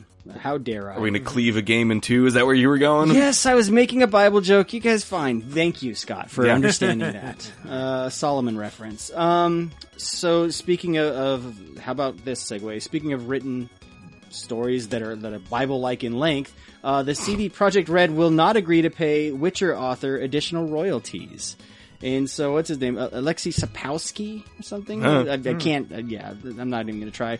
He's he was demanding millions from CD Projekt Red after initially selling the rights to the developer for a lump sum rather than a percentage of sales. Ouch, that has to hurt. And and basically, this case, he's just saying, "Well, I only sold you the rights for one game. You've since made three very successful games. You owe me more money." And CD Projekt Red said, "No, we don't." Yeah, maybe they'd be like, think of the exposure. Situations like this are always nice. Ooh, that was good. Ah. oh, the burn. I, I, in those situations, yeah, I get it. I bet that dude signed a shitty contract, but I think wasn't the rumor was that he's like, See, that's uh, the thing. video games. Who There's gives got a to be a contract, right? This has got to be pretty clear cut. Like, where's the contract? Let's look at it. What does it say? Right? like, I'm confused. Like, how is the No, like? that's- Where's the I mean, room and for? that's why they they he won't win if the contract is rock solid. But in sports, that happens all the time, where people will renegotiate. They'll be, you know, and and but then they're negotiating a new contract. Typically, but it just happened through something I'd never heard of uh, with Friday the Thirteenth. You're not getting new DLC for the game, so it's not news here. But the idea that a a writer, maybe not someone like him, can renegotiate something after 30 years, so they basically don't get fucked over like this the guys who created Superman, where they're given a hundred bucks for something that goes on to make a billion dollars while they starve and don't have health care. Uh, but that's not the situation with this author. Um, but but more than that, like CD Projekt Red, like dude, give the guy give the guy some money. Who cares? like you just sold the Netflix He's series, behind your biggest success. right? Like just like you know what would make him shut up? Probably like half a million dollars. He'd shut up but I don't think they did sell the They'll Netflix series. I thought that was him, right? So I think he's getting money from Oh, I that, don't know. like because that series is based on the book. But you're right. Well, yeah. Why would they? Well, why would why would they go to the video? Whichever's video cheaper. game? I don't know. Yeah, weird. Um, we want to make a Chippendale Netflix series. Let's go to Capcom. all I know is all of those people have more money than all of us. Also, that was very good, That's Michael. a perfect analogy. Yeah. All right, Michael's on a roll. Get out of the way. Um, so regardless of that, uh, you won't be seeing a Witcher game at this year's PSX because this year's PSX is no longer happening. So Sony's Sony's show, their PlayStation experience, um, that started here in San Francisco. I want to say at Moscone. Um, yeah, is just not going to be a thing this year. And Shawn Layden just came out and basically said, "We don't really have anything big to show you or share with you guys." Um, Yeah. Yeah, didn't you see E3? yeah, that's the thing. But but actually, I think it says more about their upcoming titles. So the fact that Days Gone is supposed to be fairly soon, that's a February game. Uh, and so theoretically, they should have a lot to show about that game. And it also, to me, speaks to like, okay, how far off is Last of Us? Because maybe you would have shown some more Last of Us at this thing. My guess is end of next year at the earliest. I would actually not even be shocked if it was a 2020 game. Mm. Okay. I mean, I'm I think it's more likely a 2019 game, but if someone was like, actually, it's 2020, I'd be like, okay, yeah, fair enough. Yeah. Well, I mean, it, you know, it could be a, a lot of factors like putting together demos, whether playable or, or just visual. Like that takes a, that's like a, not a small thing for a team to do. Like it's not just like, oh, here's like a, just a vertical slice that we had sitting Yeah. around. Like it has to be It's- it's a struggle, crafted. Show, honestly. shows are disruptive to devs, right? Like getting stuff ready. like, absolutely. yeah. And and yeah, I'm, I'm sure that's just like yeah, you know, a lot of the stuff that they're working on is probably they don't have anything to show new right now, or it's uh, for hardware that they won't be announcing for a while, probably. It's interesting they won't have. They're not doing more with the PSVR. I feel like Yeah. everyone is kind of collectively like slowly backing away from. VR. Uh, the, it was we we on this week's Laser Time, which is about technolo technological horror. I, I made some point just after talking about Lawnmower Man. I never would have predicted the future of VR would have been.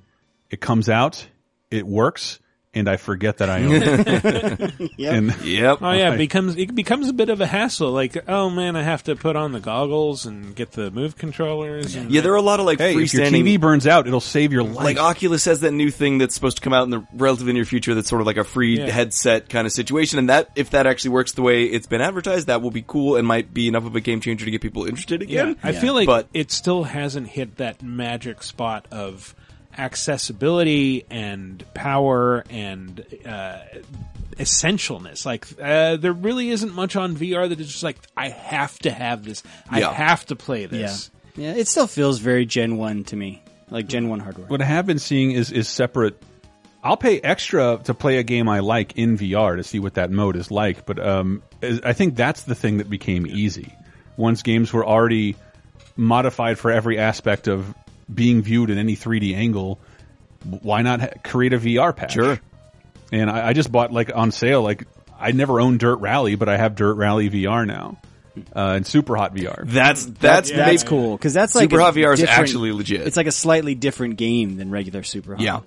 Um, I'm not saying that there aren't legit VR games. There obviously are. It's just that there's nothing that's like Yeah. a killer app with mass appeal. Yeah, I would agree with that. It makes so yeah. Their, their upcoming stuff maybe is not in a good spot to show stuff. Their big game already came out this year, which is Spider Man, which leads to my Mm-hmm. next news item, which is did you guys see the Spider Man into the Spider Verse trailer? Yes. Holy shit! And the reason I'm Spider-Ham. It's one of the greatest reason I'm bringing this my up on a video game uh, podcast is there is a little Easter egg hidden in there. You can see the PS4 Spidey suit in the background of one of the scenes, just hanging there, which is super cool. But this was just a launching platform. Please, gentlemen, discuss how awesome this trailer was. It's very good.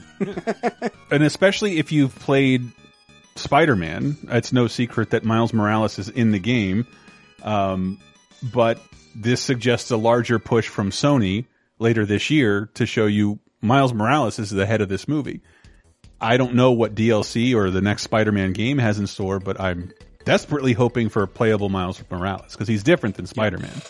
He's got he's got a Venom touch, I mean, yo. technically, you can Knock play as Miles levels- Morales now, but only in specific can? sequences where he doesn't have powers. It's stealth. The stealth Yeah. missions are Yeah, my it's like the favorite Mary part Jane of the It- game. Oh yeah, oh the, yes, in the worst missions in the game, you can play as Miles.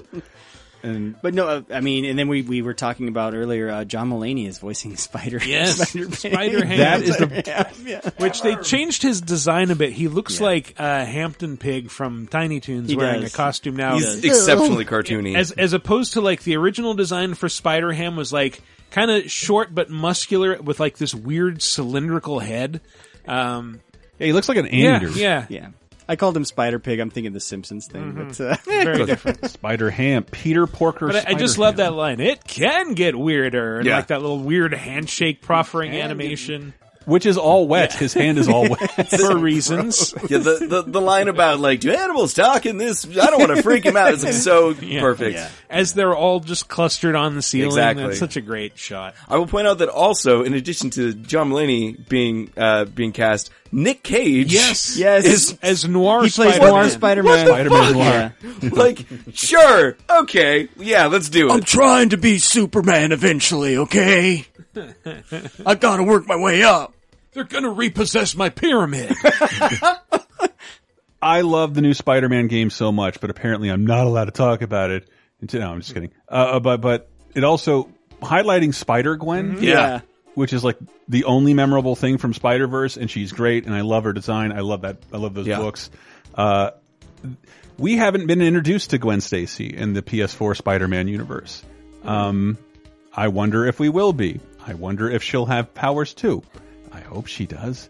This makes me all very happy.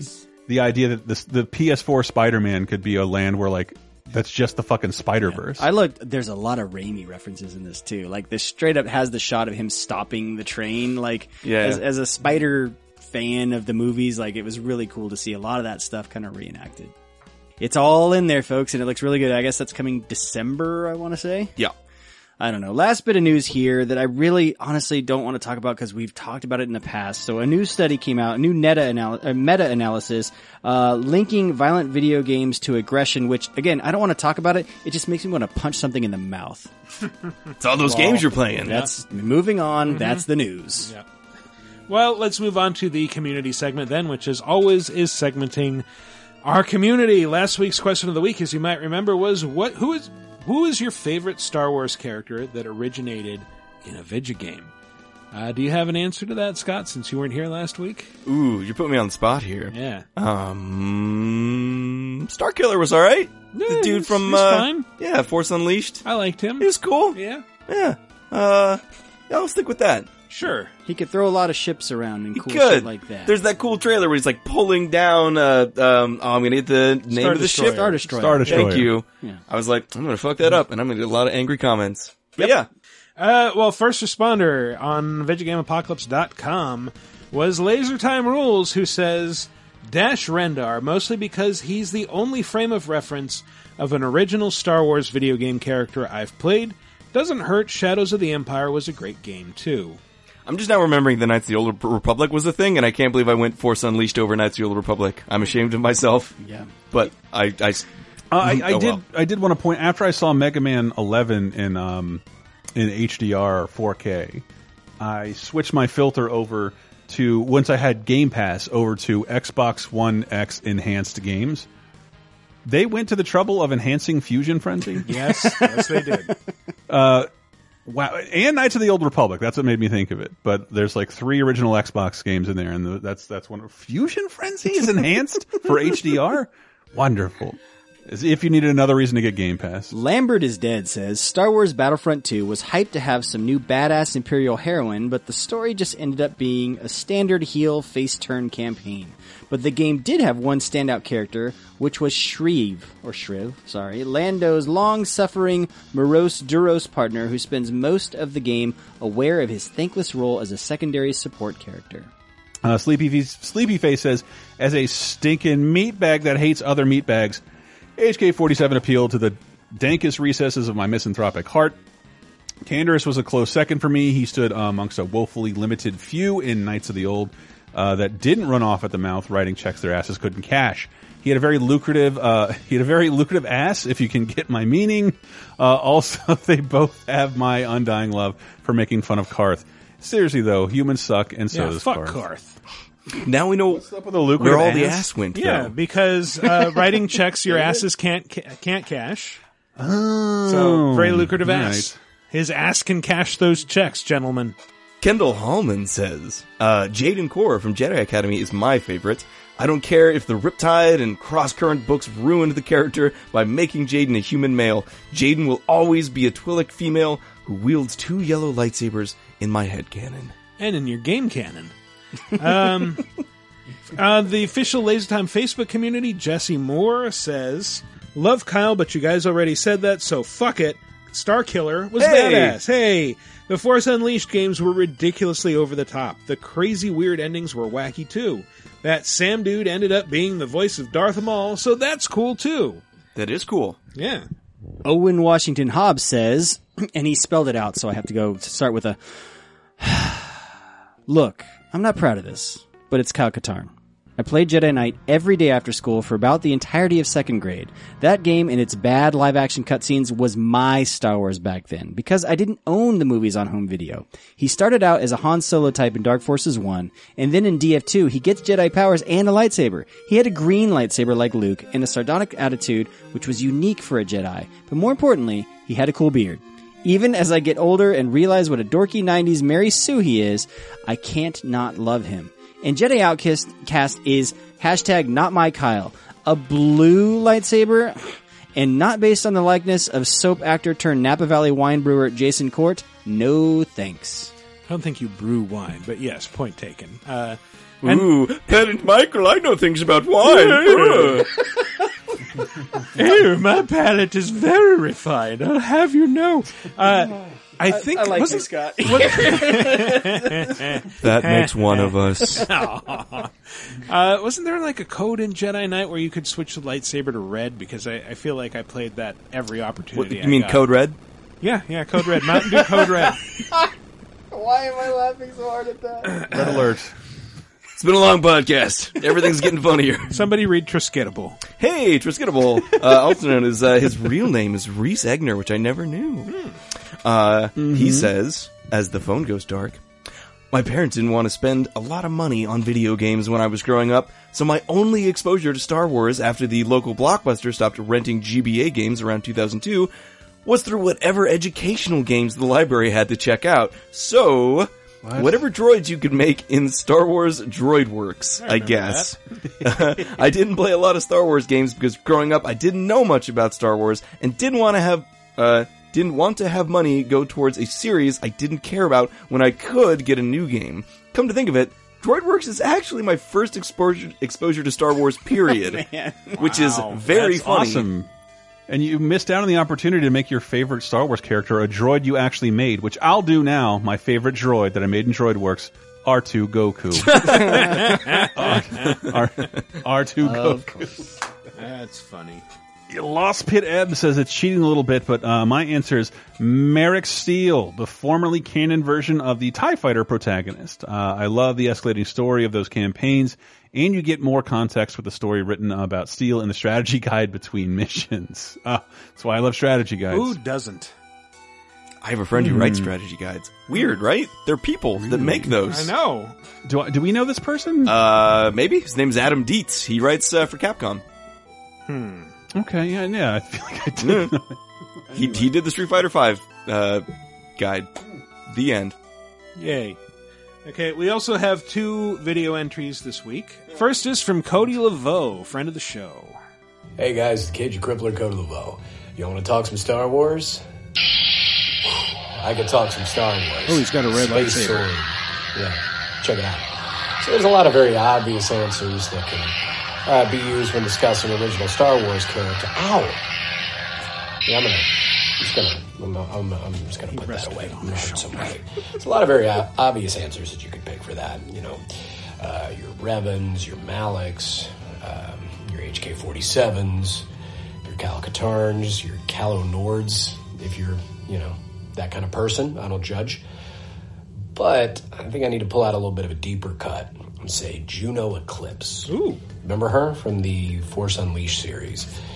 Uh, she had a nice little face turn towards the end. Uh, very complex character, had a nice arc, awesome pilot. And uh, just between you and me, she is a bona fide space hottie. She's looking like a snack, as the kids say.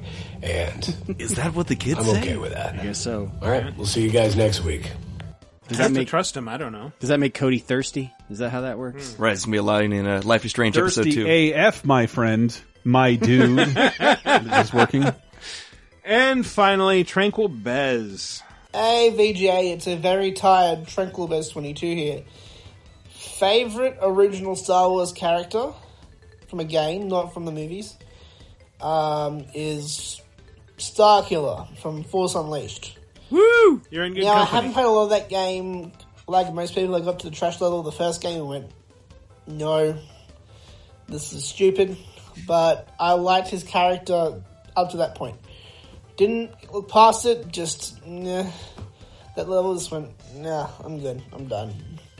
So, yeah, um, looking forward to the rest of the year. I don't know, just see ya, Matt, Michael, Chris, and fourth Scott. guest. My name is Scott. No, Say, let's say it's. you didn't get my name right. It's Dave.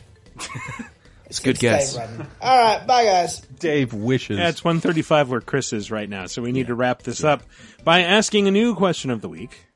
What question of the week? What podcast do I edit before bed? Will it be the 30 2010 bonus show? will I get bonus time up on time? Or will uh, the new episode of An Elm Street Nightmare covering Friday the 13th come out? All right, well, we'll wrap this up by asking what is your favorite, well, how did you put this narrative style game? Yeah, and I, I said Telltale style, uh, visual novel, uh, fucking FMV game. I don't care. Just a game whose sole purpose is to tell a story that is not like a gameplay focused game. You know, Night Trap is coming to Switch in like two weeks. Damn straight.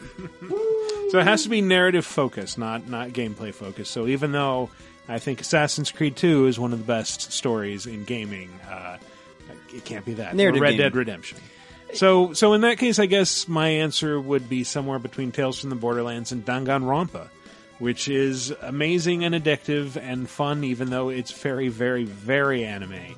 And in this case, I count that as a vague negative, but. Uh, Scott's eyes are going wide. no, no, no. What about you, Scott? Um, I'm gonna remain a Telltale loyalist and go with uh, the Wolf Among Us. It's hard to pick among Wolf, Tales from the Borderlands, and, and Walking Dead, but Wolf, I think, kind of has the best staying power. Like every, I- I've replayed it several times, and it's always great. I always try new things, and I'm always surprised by the little details that I didn't notice before. It is just incredibly written, incredibly well cast. Uh, just all around one of my favorite experiences in any kind of interactive medium.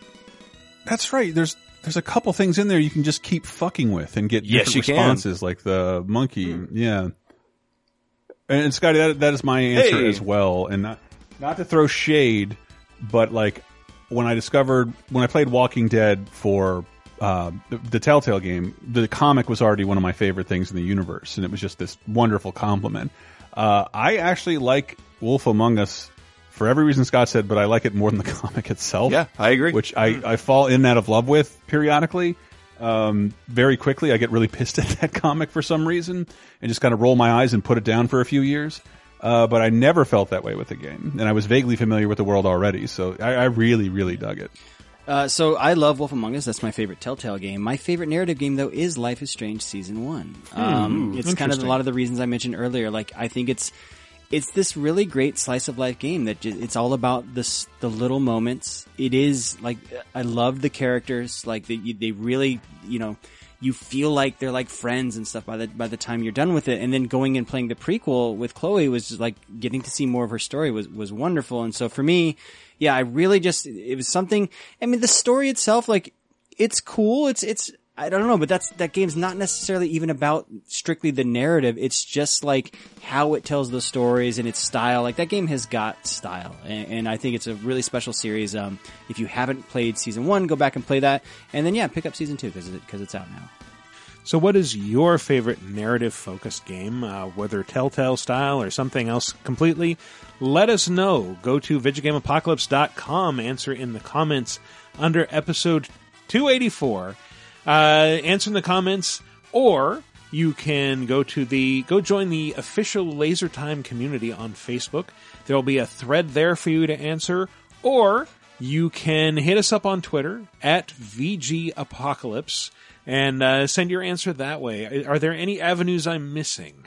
Those are the three. All right. Those are the ones I check. That's been our show. Um, Scott, since you're the guest, we're, we're going to go out with a round of plugs. Uh, do you have any any place, anything you'd like people to look at? Uh, yeah, my resume. for example. Yeah, that'd be that'd be uh, top of the list.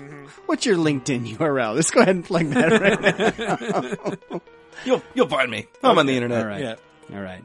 Um, I recently made an appearance. Uh, if you like wrestling and if you enjoy my stealth references to wrestling on this show uh, from time to time, I made an appearance on the Potty Slam podcast, um, where I'm on. I'm, I'm actually. I think I'm going to be on two episodes coming up. Uh, one of the episodes we we focused on the NES classic pro wrestling uh, game, and then on the other we talked about a, a warrior behind the scenes story. So check me out there on the Potty Slam co- podcast, and then if you just want to check me out on Twitter, I'm at Maddie C Allen.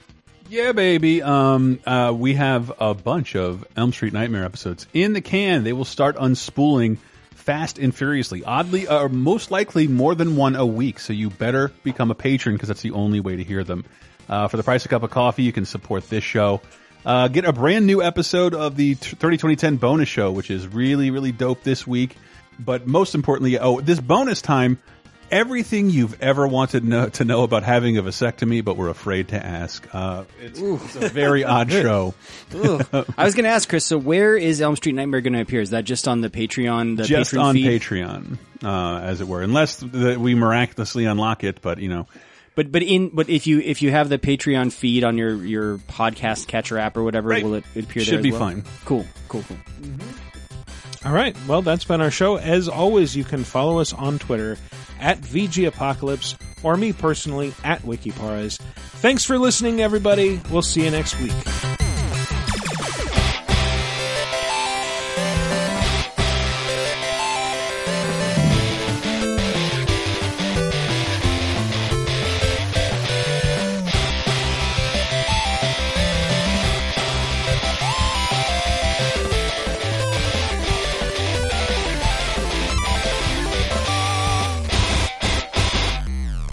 There's no. Never mind. You I'm sure you wanna commit out. to that segue? cutting in, cutting out. Um, I'll take failed segues for a hundred, Alex. cutting that shit out. Um, no, leave that in. My joke was funny. yeah, your joke was good. That's true. Um, that's the secret sound. Or did I?